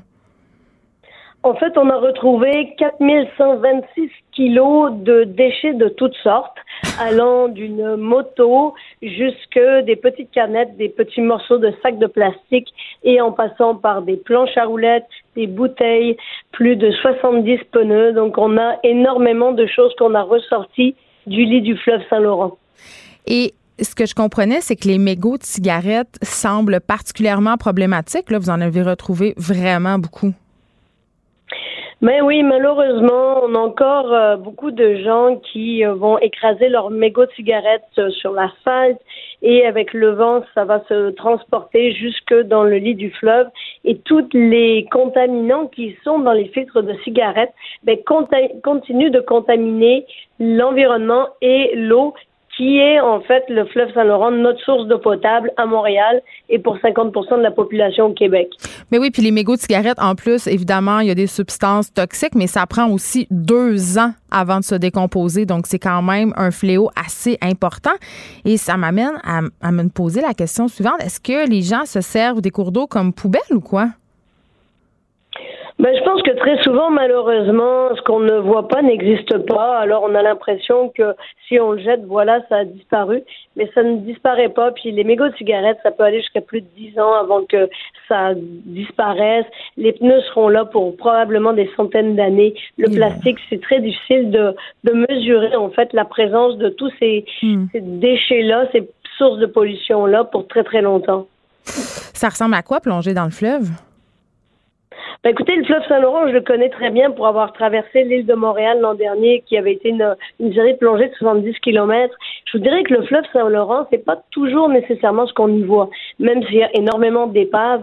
Euh, j'ai plongé de très très belles épaves dans le fleuve, mais c'est une expérience qu'on vit c'est de se sentir euh, faire fusion, si on veut, avec avec le fleuve, de sentir la force de son courant. Il y a énormément d'espèces de poissons, de plantes aquatiques, euh, d'amphibiens à découvrir. Et même si la visibilité, n'est pas toujours excellente, euh, si on prend son temps, qu'on ne dérange pas les, sédiments, à ce moment-là, on va pouvoir voir beaucoup de choses très, très intéressantes. Est-ce que vous voyez concrètement quand vous plongez dans le fleuve, Madame Lassin, les, les changements euh, visuels qu'on pourrait incomber au changement climatique? Ben, c'est difficile de, de voir vraiment euh, dans le fleuve Saint-Laurent les, les effets de, des, des, changements climatiques. Par contre, ce qu'on peut voir parfois, c'est qu'avec des températures qui sont plus chaudes, mais ben, toutes les plantes aquatiques vont euh, pousser un, un, petit peu de façon plus vigoureuse. Euh, on peut pas réellement parler, en tout cas pour ce qui est de l'eau douce, de disparition de certaines espèces, mais certaines espèces peuvent être en danger. Donc, plus on va préserver l'eau, douce, l'eau potable, plus on va s'assurer de la pérennité de toutes ces espèces-là dans l'eau douce comme dans l'eau salée dans le fleuve Saint-Laurent. Nathalie Lasselin, vous êtes une exploratrice, vous êtes aussi cinéaste sous-marin des environnements hostiles. Et là, je veux que vous m'expliquiez, c'est quoi un environnement hostile? Un environnement hostile, en fait, c'est quand on dédie toutes ces plongées, euh, non pas aux océans bleus et aux eaux chaudes, mais plutôt à des endroits qui nécessitent de s'engager un peu plus pleinement. Alors que ce soit en Arctique, que ce soit euh, dans des plongées profondes dans les grottes un peu partout dans le monde ou sur des épaves euh, assez profondes.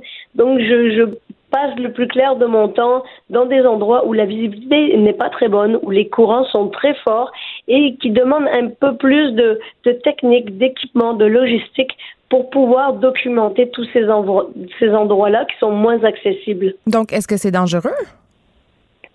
Évidemment, il y a une partie de danger. Par contre, euh, il y a énormément de, de formation, il y a énormément d'expérience, il y a des équipes très solides qui font en sorte qu'on minimise au maximum les risques. Mais on n'est jamais certain à 100% de, de ne pas être euh, victime d'un incident ou d'un accident sous l'eau. Euh, la chose la plus euh, difficile, c'est de s'assurer que nous, comme individus, on soit pleinement prêts pour les différentes plongées qu'on va commencer. Est-ce que ça vous est déjà arrivé, un incident sous l'eau, Nathalie Lasselin? Oh oui, plus qu'un d'ailleurs. J'en ai j'en ai eu un cette année ou euh, dernièrement où j'étais à, plus de 180 pieds sur une épave euh, dans le fleuve Saint-Laurent et j'ai eu une, une défectuosité d'équipement. Alors parfois on se dit tout d'un coup qu'on se sent un petit peu seul euh, quand on est loin de la surface, mais c'est de revenir à la base, c'est de rester extrêmement concentré, de s'arrêter, de prendre une bonne respiration et de se dire ok, j'ai appris comment régler tous mes problèmes sous l'eau, je reste calme, je règle le problème, je remonte à la surface et puis ce soir, je prendrai un petit cocktail ou un petit verre pour euh, fêter la vie. Mais c'est quand même difficile de ne pas paniquer, j'imagine.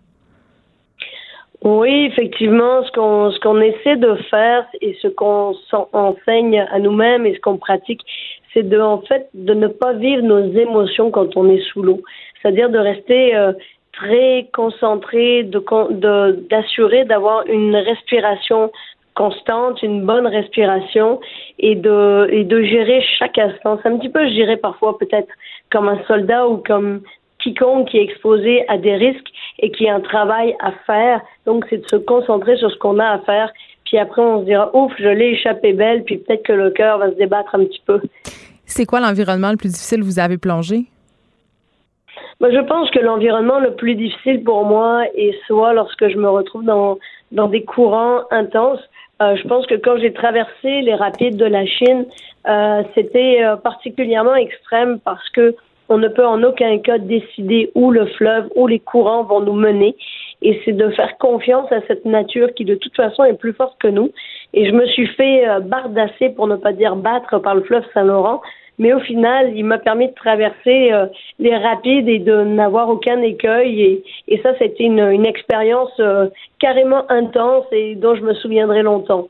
Madame Nathalie Lasselin, merci. Je veux juste dire, votre livre Sous le fleuve, l'Odyssée à la rescousse du Saint-Laurent est disponible en librairie depuis le 28 août. Et pour les gens intéressés à vous rencontrer, vous serez ce soir à l'Aquarium du Québec pour le lancement de la semaine de la culture scientifique. Merci de nous avoir parlé.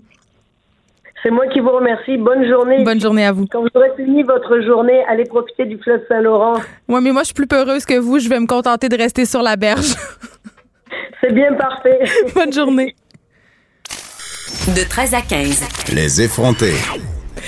Euh, j'ai Baptiste euh, Zapérin avec moi qui fait des yeux parce que je pense qu'il était bien impressionné par les ah. performances euh, de Madame Nathalie Lasselin qui plonge quand même dans des conditions assez particulières. Ah, c'est des gens qui repoussent les limites, les limites humaines. Là. Tout le monde tout le monde fait pas ça. Mais moi, quand j'entends ça, c'est quand j'entends une personne comme ça, comme Madame Lasselin, j'ai toujours beaucoup d'admiration, mais je me demande souvent aussi pourquoi. Pourquoi mettre sa vie en danger à ce point-là? même chose pour les gens qui sautent en parachute. Puis je comprends que c'est le désir d'explorer parce que qui dans une vie va aller à 180 pieds sous l'eau sais, moi, j'ai juste fait de la petite plongée au Mexique, là, puis je me trouvais bien wild. on, est, on est vraiment ailleurs. Écoute, tu es ici pour nous parler euh, d'un célèbre gangster américain, John euh, Dillinger. Oui. Euh, écoute, cette histoire-là, quand même, est digne d'un roman, je dirais pas d'un roman d'espionnage, d'un roman tout court, parce qu'évidemment, il est mort, ce monsieur-là. Et là, aujourd'hui, on était supposé exhumer sa dépouille à la demande de sa famille, puis la réenterrer, mais là, ça s'est pas fait. Et eh non, c'est ça. Donc là, c'est vrai que c'est une histoire de complot, là, mais pour ça, certains. Mais avant, avant qu'on tombe dans l'histoire de complot, euh, pour ceux qui ne connaissent pas. Alors qui est John Dillinger? John Dillinger, c'est euh, un de ces fameux gangsters des années 30. Euh, à l'Al Capone, là. Oui, c'est ça. Alors lui, c'était vraiment le braqueur de banque. Et en plus, c'était le chouchou des Américains à l'époque. Oui, c'était des vedettes, là. Mais oui, c'était, c'était, la, la crise, là, après le, crack de Wall Street. Alors les gens, euh, pour beaucoup de gens, qui, des, gens qui allaient braquer les banques, c'était presque des justiciers, là, qui rendaient la monnaie de leurs pièces au système. Enfin, y il y avait un, effet comme ça. L'effet Robin des Bois. Oui, hein, il y avait, il y avait vraiment cet effet-là. Et qui était largement exagéré aussi par les discours des médias aussi. Hein, mais bon, voilà. Ça faisait des bonnes histoires. C'était des braqueurs et des meurtriers quand même aussi. Mais oui, donc voilà, ce sont des gens qui ont été euh, euh, portés au nu à l'époque. Et bon, mais euh, lui, comme, comme tant d'autres, il a fini après, après ses nombreux braquages, meurtres, évasion de prison. le FBI a fini par, par l'abattre hein, à, Chicago. Mais comme c'était souvent le cas, la plupart de ces grands gangsters-là ont fini exécutés par la police. Le crime paye pas longtemps, hein. en général. Et, et donc ça, et donc il a été, lui, il a été en- enterré, donc il il était tué le 22 juillet 1934, enterré donc évidemment vite, vite Ça après. fait presque 100 ans, là. 85 ans. Ouais. Euh, sauf que euh, lui, il a une histoire particulière, c'est que après sa dernière évasion de prison, euh, comme il a traversé, euh, il était dans l'I- il était dans, l- dans l'Indiana, mais il a traversé l'État pour rejoindre l'Illinois, et là, erreur fatale, il a traversé un État, il a eu le, le FBI aux trousses. Parce que police, inter- po- police, inter- euh, police fédérale. Et, pour, et là, ça a été le, la course-poursuite euh, sans arrêt. Il était remonté jusqu'au Wisconsin. Et pour leur échapper, il a, il a tenté de changer d'identité, de lui se refaire le visage. de- Oui, on parle de chirurgie esthétique. Mais c'est ça, vraiment, chirurgie esthétique. C'est vraiment un catch me if you can c'est ça. film. Il s'est, enlevé les sourcils. euh, Enfin, il, a, il a fait plein de choses. Il a voulu se, s'effacer les, les, Les les empreintes. empreintes. des doigts, euh, les empreintes digitales. Puis on sait qu'à cette époque-là, quand même, euh, bon, ça fait déjà plusieurs années, la police, le FBI, ne- il n'y avait pas de communication entre les polices des différents États américains. Donc, c'était vraiment très facile pour les criminels de juste changer d'État et ils n'étaient pas inquiétés par le. C'était vraiment un problème. Mais il s'est- lui, lui pensait en plus vraiment qu'en étant, il, il avait fini par s'installer à Chicago en disant, je vais me fondre dans la masse, ça me suffit. la pour- ville des gangsters. C'est ça, c'est ça. Et, euh, bon, ben, finalement, ça n'a pas marché. Il s'est fait. euh, je crois qu'il y, a une- il y a une dame qui était à l'accueil d'un cinéma qui l'a, qui l'a repéré, qui a, qui l'a signalé au FBI. Oui, c'était le temps des bonnes vieilles affiches, là. Oui, voilà. L'homme le plus recherché. C'est ça, wanted. et, euh, et donc, donc, il a fini. Donc, le FBI, ben, il y a eu un échange de coups de feu et le FBI l'a abattu. Euh, sauf qu'évidemment, comme il a changé de, comme il a changé de visage, euh, il y a ce mythe qui est resté. Ouais, mais si ça se trouve, ils ont pas abattu, ils ont pas abattu le bon bonhomme. Là, c'est pas lui qu'ils ont, qu'ils ont abattu. Et donc, il a été, il, il a été enterré. Et, euh, et donc, ce, ce mythe est resté. Mais est-ce que c'est bien lui qui a été enterré? Est-ce que finalement, là, le FBI n'a pas tenté de camoufler quelque chose? Parce qu'en fait, ils ont Ça vient de la famille ou ça vient un peu des complotistes? c'est alors c'est difficile de dire d'où ça vient, mais euh, cette histoire continue aujourd'hui sur Internet. C'est très facile de trouver des partout sur les forums. Oui, ça va bon train, les Oui, théories. oui, oui, vraiment, vraiment. Ça fait le bonheur des complotistes. Ben oui, d'autant plus que quand il était euh, quand il était enterré, bon le, le père assez vite, il a vu que euh, voilà, c'était des vedettes. Alors euh, euh, il y avait un peu branle-bas de combat autour de autour de sa tombe. On monétiser la chose? non, mais en fait, il craignait, on craignait que des gangsters viennent ici, viennent voler sa dépouille, ou que des gens viennent saccager l'endroit, ou quoi. Ce qui fait que assez vite, euh, la tombe a été, euh, au, au lieu de placer simplement son cercueil euh, dans un trou, Normal. eh ben ils l'ont ils l'ont mis sous quatre plaques de béton, donc sous deux tonnes et demie de béton, et en plus avec le cercueil euh, euh, vé- verrouillé avec une coiffe euh, en béton, enfin vraiment tout tout pour empêcher d'accéder, peu impossible d'accéder au d'accéder au cercueil, ce qui au final n'a fait qu'alimenter cette cette théorie du complot. Ah mais c'est parce que le FBI a quelque chose à cacher peut-être. Mais en même temps. voilà. Et bon, sauf que c'est c'est quand même le père au départ qui a demandé ça euh, parce qu'il voulait pas que le corps soit profané ou quoi. Mais bon, ça, ça entretient, ça entretient ce. Oui, ça a ajouté de l'eau au moulin. Mais ce- là, est-ce qu'on veut le déterrer pour ça? Et voilà, c'est ça, c'est que là, aujourd'hui, c'est des neveux. C'est des neveux qui avaient demandé euh, dans ce, ce petit cimetière de- de- d'Indianapolis de déterrer le corps pour euh, faire un test ADN, hein, pour euh, confirmer si c'est si c'est bien lui. Euh, ce que le FBI a toujours dit, oui, oui, c'est lui, c'est que des légendes urbaines, ceux qui disent que c'est pas le cas. Non, mais la- temps, mais il voilà, quel la- intérêt à, c'est ça. à faire ça? les, les- les neveux voulaient être euh, euh, voulaient en avoir la, la certitude et euh, ça devait se faire aujourd'hui on a ça on a appris ça cet été on a appris un peu plus tard cet été que euh, l'événement allait être euh, couvert par History Channel qui allait faire un documentaire là-dessus et évidemment, patatras, on apprend, euh, on a appris ça vendredi, que la chaîne se retirait, qu'il n'y aurait pas de documentaire. Mais pourquoi? On ne sait pas. Oh, là, c'est là, c'est du bonbon encore ici C'est pour ça, les complotistes. quand on aime le complot, ben, c'est ça, ça ne fait qu'alimenter la machine. Et euh, bon, alors Mais par contre, finalement, le corps n'a pas été exhumé aujourd'hui. le, corps n'a pas été exhumé, prévu, mais, la, mais par contre, les neveux qui ont, la, la- la famille qui a demandé euh, une autorisation, eux, ils ont toujours l'intention de le faire exhumer. On ne sait pas quand. Ce qu'on sait, c'est que le cimetière euh, s'y oppose, lui. Mais en Mais tout pour- cas, c'est toujours. Ça serait réglé. Pourquoi ils s'y opposent, selon toi? Euh, pourquoi le cimetière s'y oppose? Oui, parce qu'ils ont juste, ils ont juste à le de- déterrer, ils vont checker, puis ça Alors, va être fini. Peut-être parce que. On pourra faire des documentaires. Pour le cimetière, oui, c'est vrai, mais peut-être que pour le cimetière, il y a une question de peut-être de dignité, ils pensent, et puis d'autant que Ouais. le FBI, ne- donc les, les- les autorités officielles, ne cessent de marteler que oui, c'est bien lui, il faut arrêter de fantasmer.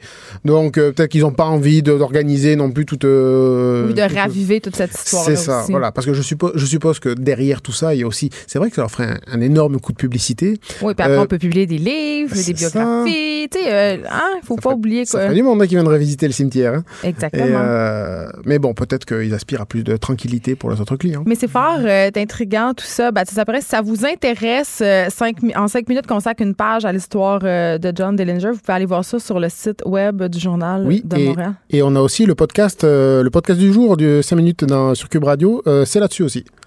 Comme on va pouvoir faire le tour de cette histoire et savoir euh, si John Dillinger est sur l'île avec euh, Marilyn Monroe et Elvis Presley. Ah, mais vous savez, nous, on se prononce jamais. hein. Non, je sais. Mais en tout cas, on peut se faire une bonne idée si on va voir ça. Merci beaucoup, euh, Baptiste Zapéret, t'es chef Merci. de marque en cinq minutes. Merci. Écrivaine, Blogueuse. scénariste et animatrice. Geneviève Peterson. La Wonder Woman de Cube Radio. Vous savez, c'est moi qui ai le beat des animaux à Cube Radio. Je ne cache plus mon amour infini pour euh, nos, les animaux, les êtres à quatre pattes. Et j'aime beaucoup, évidemment, la Fondation Mira qui compte utiliser des chiens pour aider des personnes atteintes de la maladie d'Alzheimer dans le cadre d'un nouveau projet pilote réalisé en collaboration avec l'Institut universitaire en santé mentale Douglas. Et j'en parle avec le docteur Jude Poirier, qui est directeur du Centre d'études sur la prévention de la maladie d'Alzheimer à ce même institut, à ce même hôpital. Bonjour, Monsieur Poirier. Bonjour. Écoutez, moi, là, à chaque fois qu'un Mira a un nouveau projet pour aider d'autres mondes, je dois vous avouer que ça me remplit de joie. Pouvez-vous m'expliquer en quoi consiste exactement votre projet? Oui, ben, écoutez, ça, ça a été vraiment la, la collision d'un chercheur qui est un peu découragé de la situation des traitements pour l'Alzheimer. Vous savez, moi, je travaille beaucoup avec la prévention, mais depuis la dernière fois où on a euh, mis au point ou, commercialisé un, un nouveau médicament pour l'Alzheimer, ça remonte à il y a 16 ans. OK. Et quand j'ai rencontré le fondateur de Mira, Eric, dans le cadre d'une activité qui avait rien à voir avec nos fonctions respectives, il me racontait ces choses et puis je ne cacherai pas, j'étais pas mal douteux. Et puis, Mais m'a pourquoi vous étiez douteux? Ben, il me parlait en particulier des effets spectaculaires avec les enfants autistes. Et puis, je suis De la visiter- présence d'un chien d'assistance auprès d'eux. Ah, ben oui, ben oui, et les effets, on se le cachera pas, parfois spectaculaires. Il n'y a pas d'autres mots là. Qui a, euh, il me racontait l'histoire d'un petit garçon qui était parti de Montréal, qui était allé chez Mira en hurlant, en criant, ça allait pas. Il détestait être sorti de chez lui, il était malheureux. Il a fait sa semaine de formation chez Mira. Il l'assoit dans la voiture, un chien entre les jambes. Il n'a pas dit un mot en retournant chez lui. Et là, j'ai dit, wow! Et moi, du côté de la recherche sur l'Alzheimer, il est évident que oui, le pharmaceutique nous a déçus, mais ce qu'on cherche à faire, c'est d'encourager les gens à faire ce que la recherche non pharmaceutique nous dit. Puis qu'est-ce qu'elle nous dit, la recherche non pharmaceutique? Faut faire l'exercice. Les gens sont tannés d'entendre ça, mais ça fonctionne pour l'Alzheimer, ça ralentit la progression de la maladie d'Alzheimer. Il faut socialiser. Euh, il faut interagir avec sa communauté, puis il faut utiliser son cerveau comme un muscle. Faut, faut, faut qu'il bouge, faut qu'il apprenne des choses, faut qu'il reste en contact avec les gens, bref, qu'il interagisse avec son entourage. Le chien Mira, il fait ça. Le chien Mira, ça devient votre compagnon. Puis c'est pas juste un chien, euh, comment je dirais, compagnon euh, ordinaire, un chien de maison. Le chien Mira, il reçoit une formation très longue, très sophistiquée, qui lui permet aussi d'avoir un aspect sécurité à son travail. Donc le chien Mira, par exemple, peut alerter le conjoint si la nuit, le patient Alzheimer se lève puis il décide de partir au beau milieu de la nuit parce que Ils sont entraînés pour ça. Ils sont entraînés pour réagir. Ça devient un compagnon de vie. C'est pas juste un chien qui passe sa vie dans la maison. C'est le partenaire serré avec lequel le sujet Alzheimer va vivre le reste de sa maladie. Et ce que vous Et- me dites, M. Poirier, aussi, c'est que le chien est bénéfique pour les fonctions cognitives des personnes atteintes d'Alzheimer, c'est-à-dire ça va euh, retarder, si on veut, les symptômes gênants de la maladie? Effectivement. Il faut évidemment, faut que lui aussi, comme mon enfant autiste, passe sa semaine et reçoit une formation parce que les chiens Mira sont dotés de toute une série de commandes qu'on peut utiliser pour leur faire faire plein de choses. Euh, par exemple, descendre l'autobus va t'asseoir sur le trottoir. Le chien Mira est formé pour ça. C'est pour ça que, contrairement à un petit caniche qui risque de vous enferger quand vous êtes quand vous âgé, ben le chien Mira, il est formé qu'il va s'enlever de votre chemin, puis il va aller s'asseoir en bas, puis il va vous attendre. Évidemment, un chien de compagnie ne ferait pas ça. Euh, bref, il y a toutes sortes d'avantages d'avoir un chien formé, Mira, en allant chercher les bénéfices de ce que l'on sait que la zoothérapie fait. Donc, en plus, ben, avec votre chien Mira, vous n'avez pas le choix, il faut que vous le promeniez pour qu'elle fasse ses besoins. Idéalement, on encourage à faire de la marche. C'est quand même pas des petits chiens, c'est des grands chiens. Oui, on parle de Bouvier bernois, de Labernois, de Labrador. Exactement, de Saint-Pierre, qui, est la, la, la, la marque et la, fusion de, de, la race euh, qui, qui, qui, est issue du beau travail de 30 ans de, de Monsieur, Monsieur Saint-Pierre. Mm. Puis, bref, qu'est-ce qu'on fait comme ça? Ben oui, vous faites faire la marche à votre chien, mais vous n'avez pas le choix. Vous allez en faire une marche, vous aussi. Donc, vous allez faire de l'exercice. Vous allez, vous savez comme moi, un chien Mira qui rentre d'un centre d'achat, ça devient un centre d'attraction. Tout le monde va voir le chien Mira. Ben, l'Alzheimer va devenir un centre d'attention et devra, il n'y aura pas le choix, faire de la socialisation. Et ça peut retarder l'entrée en CHSLD? Ben, ce qu'on espère, là, c'est ça, c'est pour ça que c'est un projet de recherche. Ce qu'on espère montrer, ce qu'on pense qu'on va voir, c'est un effet suffisamment important que les gens vont rester autonomes plus longtemps et si possible rester à la maison plus longtemps et de ce fait entrer plus tard en CHSLD, un an, deux ans, peut-être même trois ans. Mais ça, c'est la portion recherche. Et ce qu'on va faire dans les deux, trois prochaines années, c'est valider cette hypothèse de travail. Mais déjà, les premiers résultats sont assez impressionnants. J'aimerais qu'on revienne sur quelque chose que vous avez dit précédemment par rapport à la, à la pharmaceutique pardon, qui vous aurait déçu. Euh, est-ce que le chien combiné à la médication pourrait s'avérer une avenue plus intéressante pour vous et les patients? Bien, ce qu'on va faire, c'est sûr que moi, je, je dis aux gens qui viennent nous voir, vous avez déjà une médication Alzheimer. On s'entend que les médicaments pour l'Alzheimer qui existent aujourd'hui, ce sont un peu des stimulateurs de mémoire légers. Moi, j'avais l'impression que ça avait tout changé, là, que ça, vous aviez fait des découvertes, qu'il y avait maintenant des médicaments presque miracles. Là. Je suis dans le champ? Oui. beaucoup de personnes pensent ça. Non, tout ce qu'on a, c'est des médicaments qui stimulent les neurones qui nous restent à fonctionner un peu plus fort. Et ce bénéfice-là, il dure entre six mois, un an, un an et demi, chez certaines personnes deux ans. Mais il est temporaire et la progression de la maladie reprend son cours rapidement après cette période-là. Donc l'effet bénéfique, il est transitoire, il n'est pas terriblement important. Et de ce fait, nous, on dit aux gens, gardez votre médication, mais on va, par-dessus ça, on va rajouter le chien Mira pour essayer de rajouter un aspect qui est complètement indépendant de la stimulation de la mémoire que fait le médicament. Donc, on, a, on, ajoute dans le fond le bénéfice lié au style de vie, l'exercice, la stimulation cognitive, la socialisation, et tout ça mis ensemble, un peu emballé dans un beau gros chien Mira, ben, on espère va faire toute la différence. La Fondation Mira qui est maintenant à la recherche de sept autres couples qui accepteraient de participer à la deuxième phase du projet pilote. Merci beaucoup, Monsieur Dr. Jude Poirier, de nous avoir parlé. Vous êtes directeur du Centre d'études sur la prévention de la maladie d'Alzheimer à l'Institut universitaire en santé mentale de Douglas. Merci. Merci. Bonne journée. Bonne journée. De 13 à 15. Les effrontés.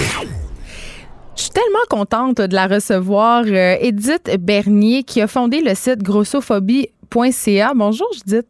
Non, Edith, pardon. Voyons, je Bonjour, Des fois, je suis mêlée. On ah. est lundi, j'étais au Gémeaux, je me suis couchée tard. En fait, c'est grossophobie.ca, info et référence, parce qu'on n'est pas un site qui fait l'apologie de la grossophobie. Hein? On est le site qui fait l'apologie de la lutte. La lutte contre la grossophobie. je dois dire que je ne connaissais pas euh, ton site jusqu'à la semaine passée.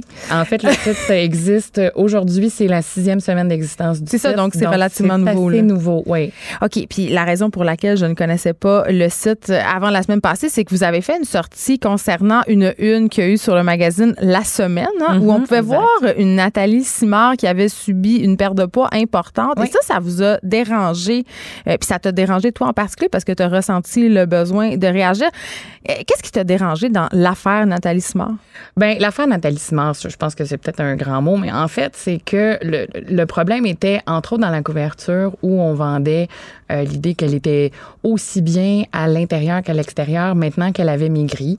Donc, euh, ça veut dire que aussi bien, ça veut dire quoi mieux, ça veut dire plus belle, ça veut dire, OK, plus mince égale plus belle? Donc, je trouvais que ça, ça, ça faisait des, des raccourcis qui étaient un petit peu... Euh, un petit peu simpliste et, et, et un peu grossophobe aussi. Euh, puis pour le reste aussi, c'est qu'il y avait des choses qui étaient extrêmement problématiques dans les propos qui ont été tenus dans le cours de l'entrevue, dans l'article même. Par, par Nathalie Simard elle-même? Ben oui, écoutez. Mais en même temps, euh, j'ai le goût de te dire, Edith, Nathalie, elle peut dire ce qu'elle veut. Nathalie, elle peut dire ce qu'elle veut, oui, certes moi aussi, j'ai le droit de dire ce que je veux. Mais, mais ça, c'est pour ça que tu J'ai le droit d'être. C'est parce qu'en fait, c'est qu'elle fait des raccourcis qui sont pas vrais. Donc, ou qui. Elle mélange la notion de cause et de facteur de risque. Euh, bon, on dit toujours, ah, l'obésité cause ci, l'obésité cause ça. Non. L'obésité est un facteur de risque pour un paquet d'affaires.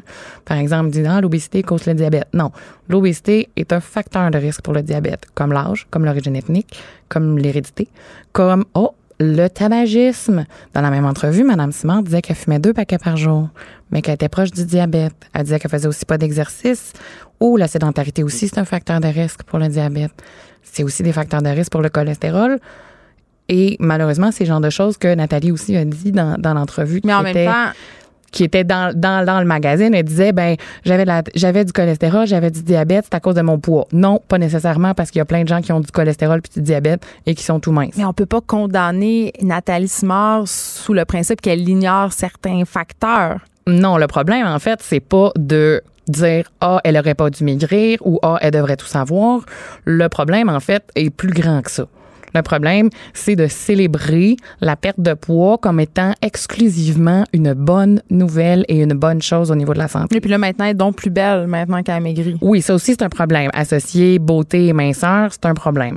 Euh, Il y a énormément de choses, en fait, qui étaient problématiques et, et- et je vous invite à aller lire, en fait, euh, le billet de blog qui s'appelait La grossophobie de Nathalie. On va donner le lien à la fin. Exact, merci. Puis, en fait, le, le grand problème, donc, et, et on en a vu tout plein d'ailleurs, j'en ai, j'en ai partagé plusieurs exemples du cas, c'est de célébrer, comme je disais, la perte de poids. Parce que la perte de poids, c'est pas toujours une bonne nouvelle.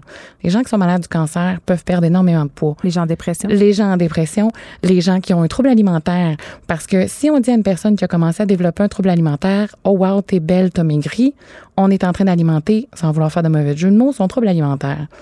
Si on dit à quelqu'un qui est dépressif, oh wow, t'as l'air en forme, t'as maigri, on est en train de dire, wow, la maladie, la dépression, ça te va vraiment bien, t'es mieux de rester de même. Tu sais, c'est un petit peu, euh, c'est un petit peu simpliste. que Non, mais c'est un peu extrême, on veut faire on, des met- images on envoie un message que perdre de poids, c'est pas toujours une bonne nouvelle. Et gagner du poids, c'est pas toujours une bonne nouvelle parce que ça peut être aussi l'inverse. Une personne qui gagne du poids, qui prend du poids, ça peut être un signe de guérison aussi. Ça veut peut-être dire qu'elle va mieux pour quelque chose. Donc, traiter les questions de changement de poids, je veux dire, ju- juste en parler, OK, oui, ça arrive, les gens changent de silhouette, ça fait partie de la vie, c'est des processus qui sont normaux euh, à cause d'un paquet de facteurs, euh, à cause de notre santé mentale, globale, physique. Il faut juste comme arrêter de voir ça comme Wow, ah, c'est juste du beau, c'est juste du bon. Parce que c'est pas nécessairement ça. J'ai envie qu'on se parle euh, des expressions se prendre en main ou se reprendre en main. Oh boy. Ça, ça, ça tombe ses nerfs. Hein? Je sais pas, je sais pas où t'as pris ça. Mais oui, en fait, je trouve ça problématique parce que quelqu'un qui se prend en main, mettons là, la fameuse prise en main, là. Euh, admettons, moi. Faire là, attention à soi. faire attention à soi. Moi, je fais attention à moi quand je fais du sport. Je fais attention à moi quand euh, je mange un repas euh, qui, qui est dit sain. Mais de un, faire attention à soi, ça veut pas nécessairement dire maigrir. Parce que comme je disais, faire attention à soi, des fois, c'est guérir. Puis guérir, ça peut vouloir dire ne pas perdre ou prendre du poids. Mais c'est comme Edith Bernier, si parce que tu étais une personne grosse, automatiquement, tu prends pas soin de toi, t'es un échec, t'es lâche. Tu sais, comme, c'est vraiment Moi, associé un- à malsain. J'ai un devoir de santé, moi. C'est-à-dire? Moi, j'ai un devoir de santé, j'ai un devoir de faire plus de sport. T'as des comptes à nous rendre, à nous les Oui, minces. Exactement. Moi, mon corps devient un sujet de discussion publique. Euh, passer une certaine temps, à un moment donné, ton corps, c'est comme s'il t'appartient plus. Les Mais c'est gens- comme si c'est accepté socialement, cette forme de discrimination-là, Pas non? comme si c'est accepté socialement. C'est une réalité qu'on vit. Euh, des conseils de diète non sollicités, des conseils sur euh, mes lunchs au travail, des, des, des, des petits messages sur Ah, j'en prendrai pas une deuxième portion, je ferai pas ma cochonne. Tu sais, des fois, c'est c'est les gens aussi qui sont grossophobes envers eux-mêmes puis qui envoient un message. Ben, peut-être que moi. Des fois, on s'en rend pas compte aussi, je pense. je, je pense, oui. Puis je pense que c'est pas nécessairement toujours mal intentionné. Je pense aussi que c'est pas toujours conscient, mais je pense qu'il faut peut-être un petit peu se, conscientiser là-dessus. Parce qu'on dirait que tout le discours social en ce moment est dit est axé sur. Tu sais, on est beaucoup dans une. J'appelle ça la psychose de la santé. Mm-hmm. Tu sais, fait les, les membres des corps médicaux, euh, tu sais, les, les gyms, c'est une industrie, la minceur quand même, euh, qui, qui génère des milliards de dollars. Là. Fait que j'ai l'impression qu'on a tous un petit peu, là, je vais utiliser une expression un peu complexe, on a, on a tous un petit peu de la grossophobie internalisée, c'est-à-dire on, on, on le sait pas, on n'en est pas conscient, Non, mais non, on a tous des biais, des préjugés. C'est un fait. La, la grossophobie, ça touche pas juste les personnes grosses. C'est ça. Ça force à garder mince bien des personnes minces. Parce que leur pire cauchemar, c'est de ressembler à quelqu'un comme moi. Est-ce que je peux te raconter quelque chose que j'ai vécu en fin de semaine? Vas-y. J'étais au Carrefour Laval, OK, dans, dans un magasin euh, que je ne nommerai pas. Euh, J'étais en train de regarder les chandails. Euh, Puis il y avait une petite fille d'environ, je dirais, 16-17 ans. Une petite fille qui correspond au standard de beauté classique, là, une, une jeune fille assez mince. Elle essayait un pantalon. Puis il y avait sa mère à côté et elle lui a dit me semble que tu as l'air grosse dans ce pantalon-là. Avoir l'air grosse. Tu l'es ou tu l'es pas grosse, là. Je veux dire, moi, je, me- moi, on me regarde, puis oui, OK. Mais c'est comme si c'était la pire affaire. Oui, c'est ça. Mais c'est pour ça aussi que la grossophobie, c'est l'ensemble des discriminations, des comportements hostiles envers les personnes grosses. Ça inclut aussi que la pire chose qui peut t'arriver dans la vie, c'est de devenir gros. C'est, aussi simple que ça. Là. On est, on, est euh, un des, je dirais pas l'ennemi social numéro un, mais euh, on, on se promène avec euh, un petit peu avec une cible dans le dos des fois. Là, on est, on nous fait la guerre à l'obésité. Euh, vous regarderez le vocabulaire autour des campagnes par rapport aux, aux questions de poids et Problème de poids, tout ça. Problème de poids, guerre à l'obésité, c'est un langage qui est extrêmement médicalisé justement. Obésité, embonpoint, surpoids. En même temps, il y a plein d'études qui sont sorties, puis on en a parlé à l'émission récemment. euh, 30% des Québécois souffrent d'obésité abdominale. C'est pas la même. Tu sais, on met tout ça dans le même Parce panier. qu'on mélange santé, on mélange des valeurs sociales, on mélange esthétique, on mélange un paquet d'affaires qu'on ne devrait pas mélanger. En fait. Parce que la question esthétique, par exemple, le fameux, oui, mais moi, je trouve pas ça beau. On en a parlé aussi de ça sur le blog. Bon, qu'est-ce que vous avez dit? Parce Ben, que, ce qu'on a dit, pour vrai, on va pas se mettre la tête dans le sable. La plupart des gens, euh, leur premier réflexe, ça va être de dire, ben, moi, je trouve pas ça beau. Ben oui, mais depuis quand les, les- les opinions et les goûts personnels sont des opinions, sont, sont des arguments? Hmm. Je veux dire, oui, une personne a le droit de trouver ça beau, mais tu peux pas juste respecter ce que tu trouves cute. Mais est-ce qu'on trouve pas ça beau ou pas beau parce qu'on est socialement construit pour trouver certaines choses belles puis certaines choses pas belles? je dirais qu'on a à peu près 50-60 ans de brainwash en arrière de nous autres euh, à cet effet. Donc, qui dit que ben, minceur égale beauté, égale féminité, égale jeunesse, égale tout ce qu'il y a de beau, puis que être gros avec un petit fond de, de, culpabilité judéo-chrétienne, c'est égal à, bon, paresse, grosseur, luxure, gourmandise, etc. Euh, on s'est peut-être euh, libéré techniquement euh, de, de, de, de- la présence, omni- omniprésence et omni, de l'omnipotence de l'Église au Québec, là, mais peut-être que dans notre culture, c'est resté pas mal. là. Tu veux dire le judéo-christianisme? Ah, ouais, ouais, ouais. Non, non, la- on a gardé un petit fond là, judéo-chrétien à fond, là, Oui, mais. euh, qui mais- teinte notre culture. Là. Ah ouais, non, mais on ça, je suis parfaitement d'accord avec toi, mais par rapport au poids, mettons, comment ce judéo-christianisme-là influencerait nos perceptions? Ben oui, mais voyons, être gros, c'est signe justement de luxure, De de, gourmandise, de paresse, de on est C'est comme des péchés euh, capitaux. Ben oui, on est le on est le top 3 4 des péchés capitaux les personnes grosses. On représente ça pour beaucoup de monde. Est-ce que tu penses que toutes les personnes que tu rencontres euh, pensent secrètement ou, ou se demandent secrètement si ton rêve le plus cher, ça serait de maigrir? Oh, on me l'a déjà demandé explicitement. La baguette magique puis tout, là? Écoute, j'imagine que tu t'enlignes pour me poser la question. Non. Non? Non. MAU. Mais il y a probablement des gens qui se posent la question. On me l'a déjà posé euh, pour une émission de télé. Puis, je vais vous la donner en réponse parce que, en fait, je sais pas, j'en ai aucune idée. T'as-tu toujours été grosse? Oui, je suis née grosse. Je suis née à 10 livres.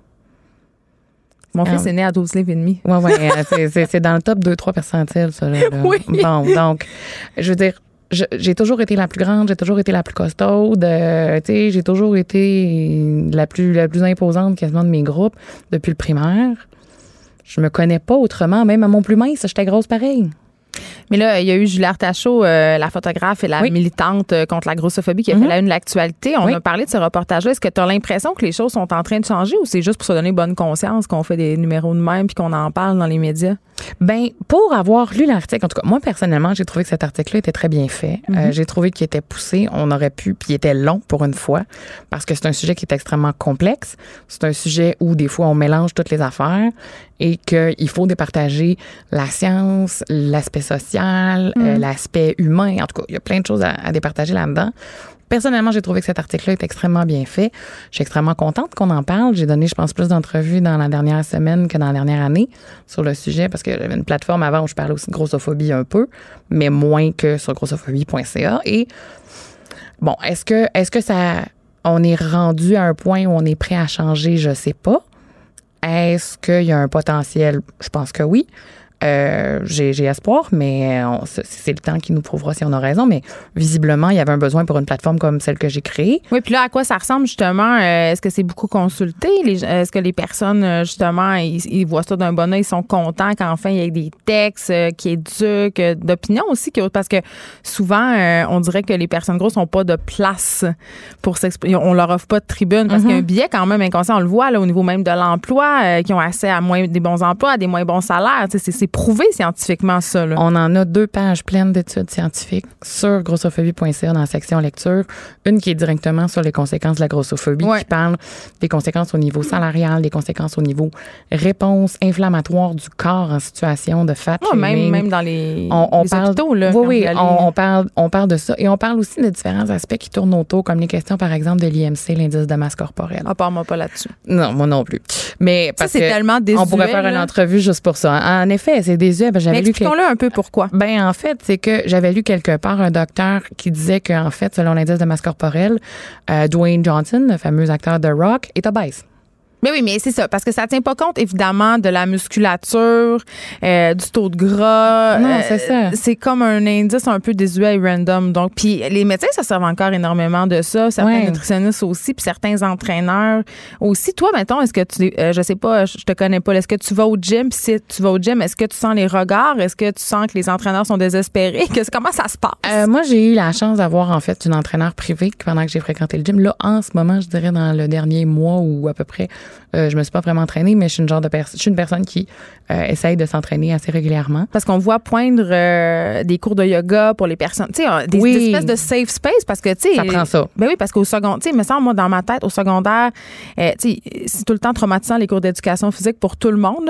Mhm. J'imagine pour les personnes grosses, c'est encore vraiment pire. Ça continue dans la vie, ça, plus Absolument. tard. Fait que mettre des, des endroits comme ça safe. Ça prend des safe space, je pense.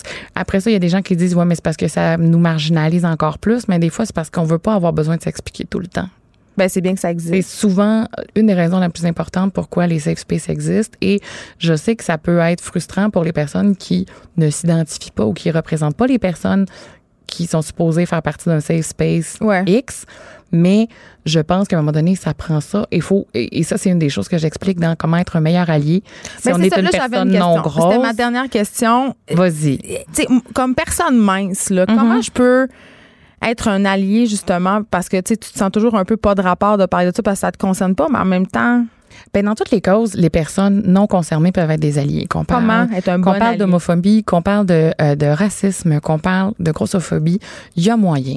Euh, on peut, par exemple, juste arrêter de parler de perte de poids. Arrêter de donner des conseils, de conseils? régime et de, et de diète, surtout quand ils sont pas sollicités. Faire attention. Je peux même pas croire que des gens font ça. Oui, mais oui, mais oui, oui, ça existe, je, je te jure. Euh, juste être plus sensible aussi. Tu sais, si on va prendre une bière, dis-moi pas que tu te trouves grosse. Je suis trois ça- fois ta grosseur. Mais ça, je plaide. Mais ça, on s'en rend pas compte. Puis dis-moi pas que tu te sens grosse. Oui, c'est pas un gonflée. feeling.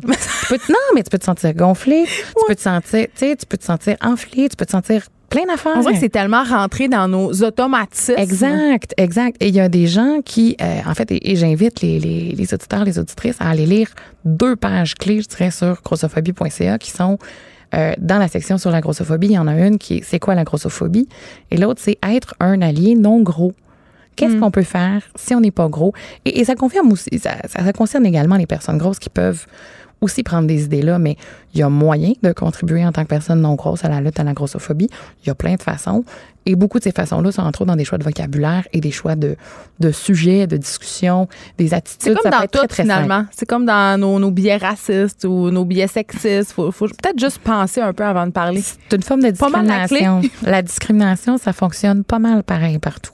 Pour vrai, allez-y, allez voir euh, ce site web. Il y a vraiment euh, des articles qui sont fort intéressants. Puis pour faire une, une prise de conscience, des fois, on pense que ça nous concerne pas. On pense qu'on n'est pas grossophobe. Puis on se rend compte, pour vrai, en réfléchissant un peu, qu'on en a des comportements grossophobes sans s'en rendre compte. Puis c'est pas grave. On, on peut se l'avouer, on peut se le dire. Ça fait pas de nous de mauvaises personnes. Je pense qu'il faut juste prendre conscience. Hein? Exact, exact. Merci, Edith Bernier, d'avoir été avec nous. L'adresse euh, de ton site, grossophobie.ca, info et références. Exact. On s'arrête un instant. Merci d'avoir été là. Merci. Écrivaine, Blogueuse. scénariste et animatrice. Geneviève Peterson. La Wonder Woman de Cube Radio. Normalement, euh, on fait les potins jeudi, mais là, étant donné qu'hier, c'était le gala des prix Gémeaux et que ça suscite euh, beaucoup, beaucoup de réactions sur les médias sociaux, je me demande s'il y a une personne au Québec qui a fait euh, quoi que ce soit en télé qui n'était pas nominée ou qui n'était pas au gala des prix Gémeaux hier. Donc, j'avais envie qu'on potine un peu avec Philippe Melbourne Dufour, producteur de contenu au sac de chips. Bonjour, Philippe. Allô Geneviève, ça va bien? Ça va très bien. Je me suis euh, remise de mes Gémeaux parce qu'il y a eu un incendie hier aux Gémeaux et j'ai assisté à la tragédie. Ouais, c'est ça, je vois que t'as aucune brûlure sur ton corps, fait que euh, j'imagine que J'ai eu peur. épargné. Je, je me pensais euh, dans le film Carrie. Ouais. C'était un peu, euh, c'était un peu très très épeurant. Mais faisons avant qu'on parle de l'incendie, Oui. parce que j'ai vraiment l'intention de décrire aux auditeurs tout ce qui s'est passé dans les moindres détails. Euh, retour sur justement le gala des Gémeaux, les, les 10 moments forts, les faits saillants. Ouais. Euh, ben, euh, Béatrice Picard, Oui. euh, tout le monde l'aime.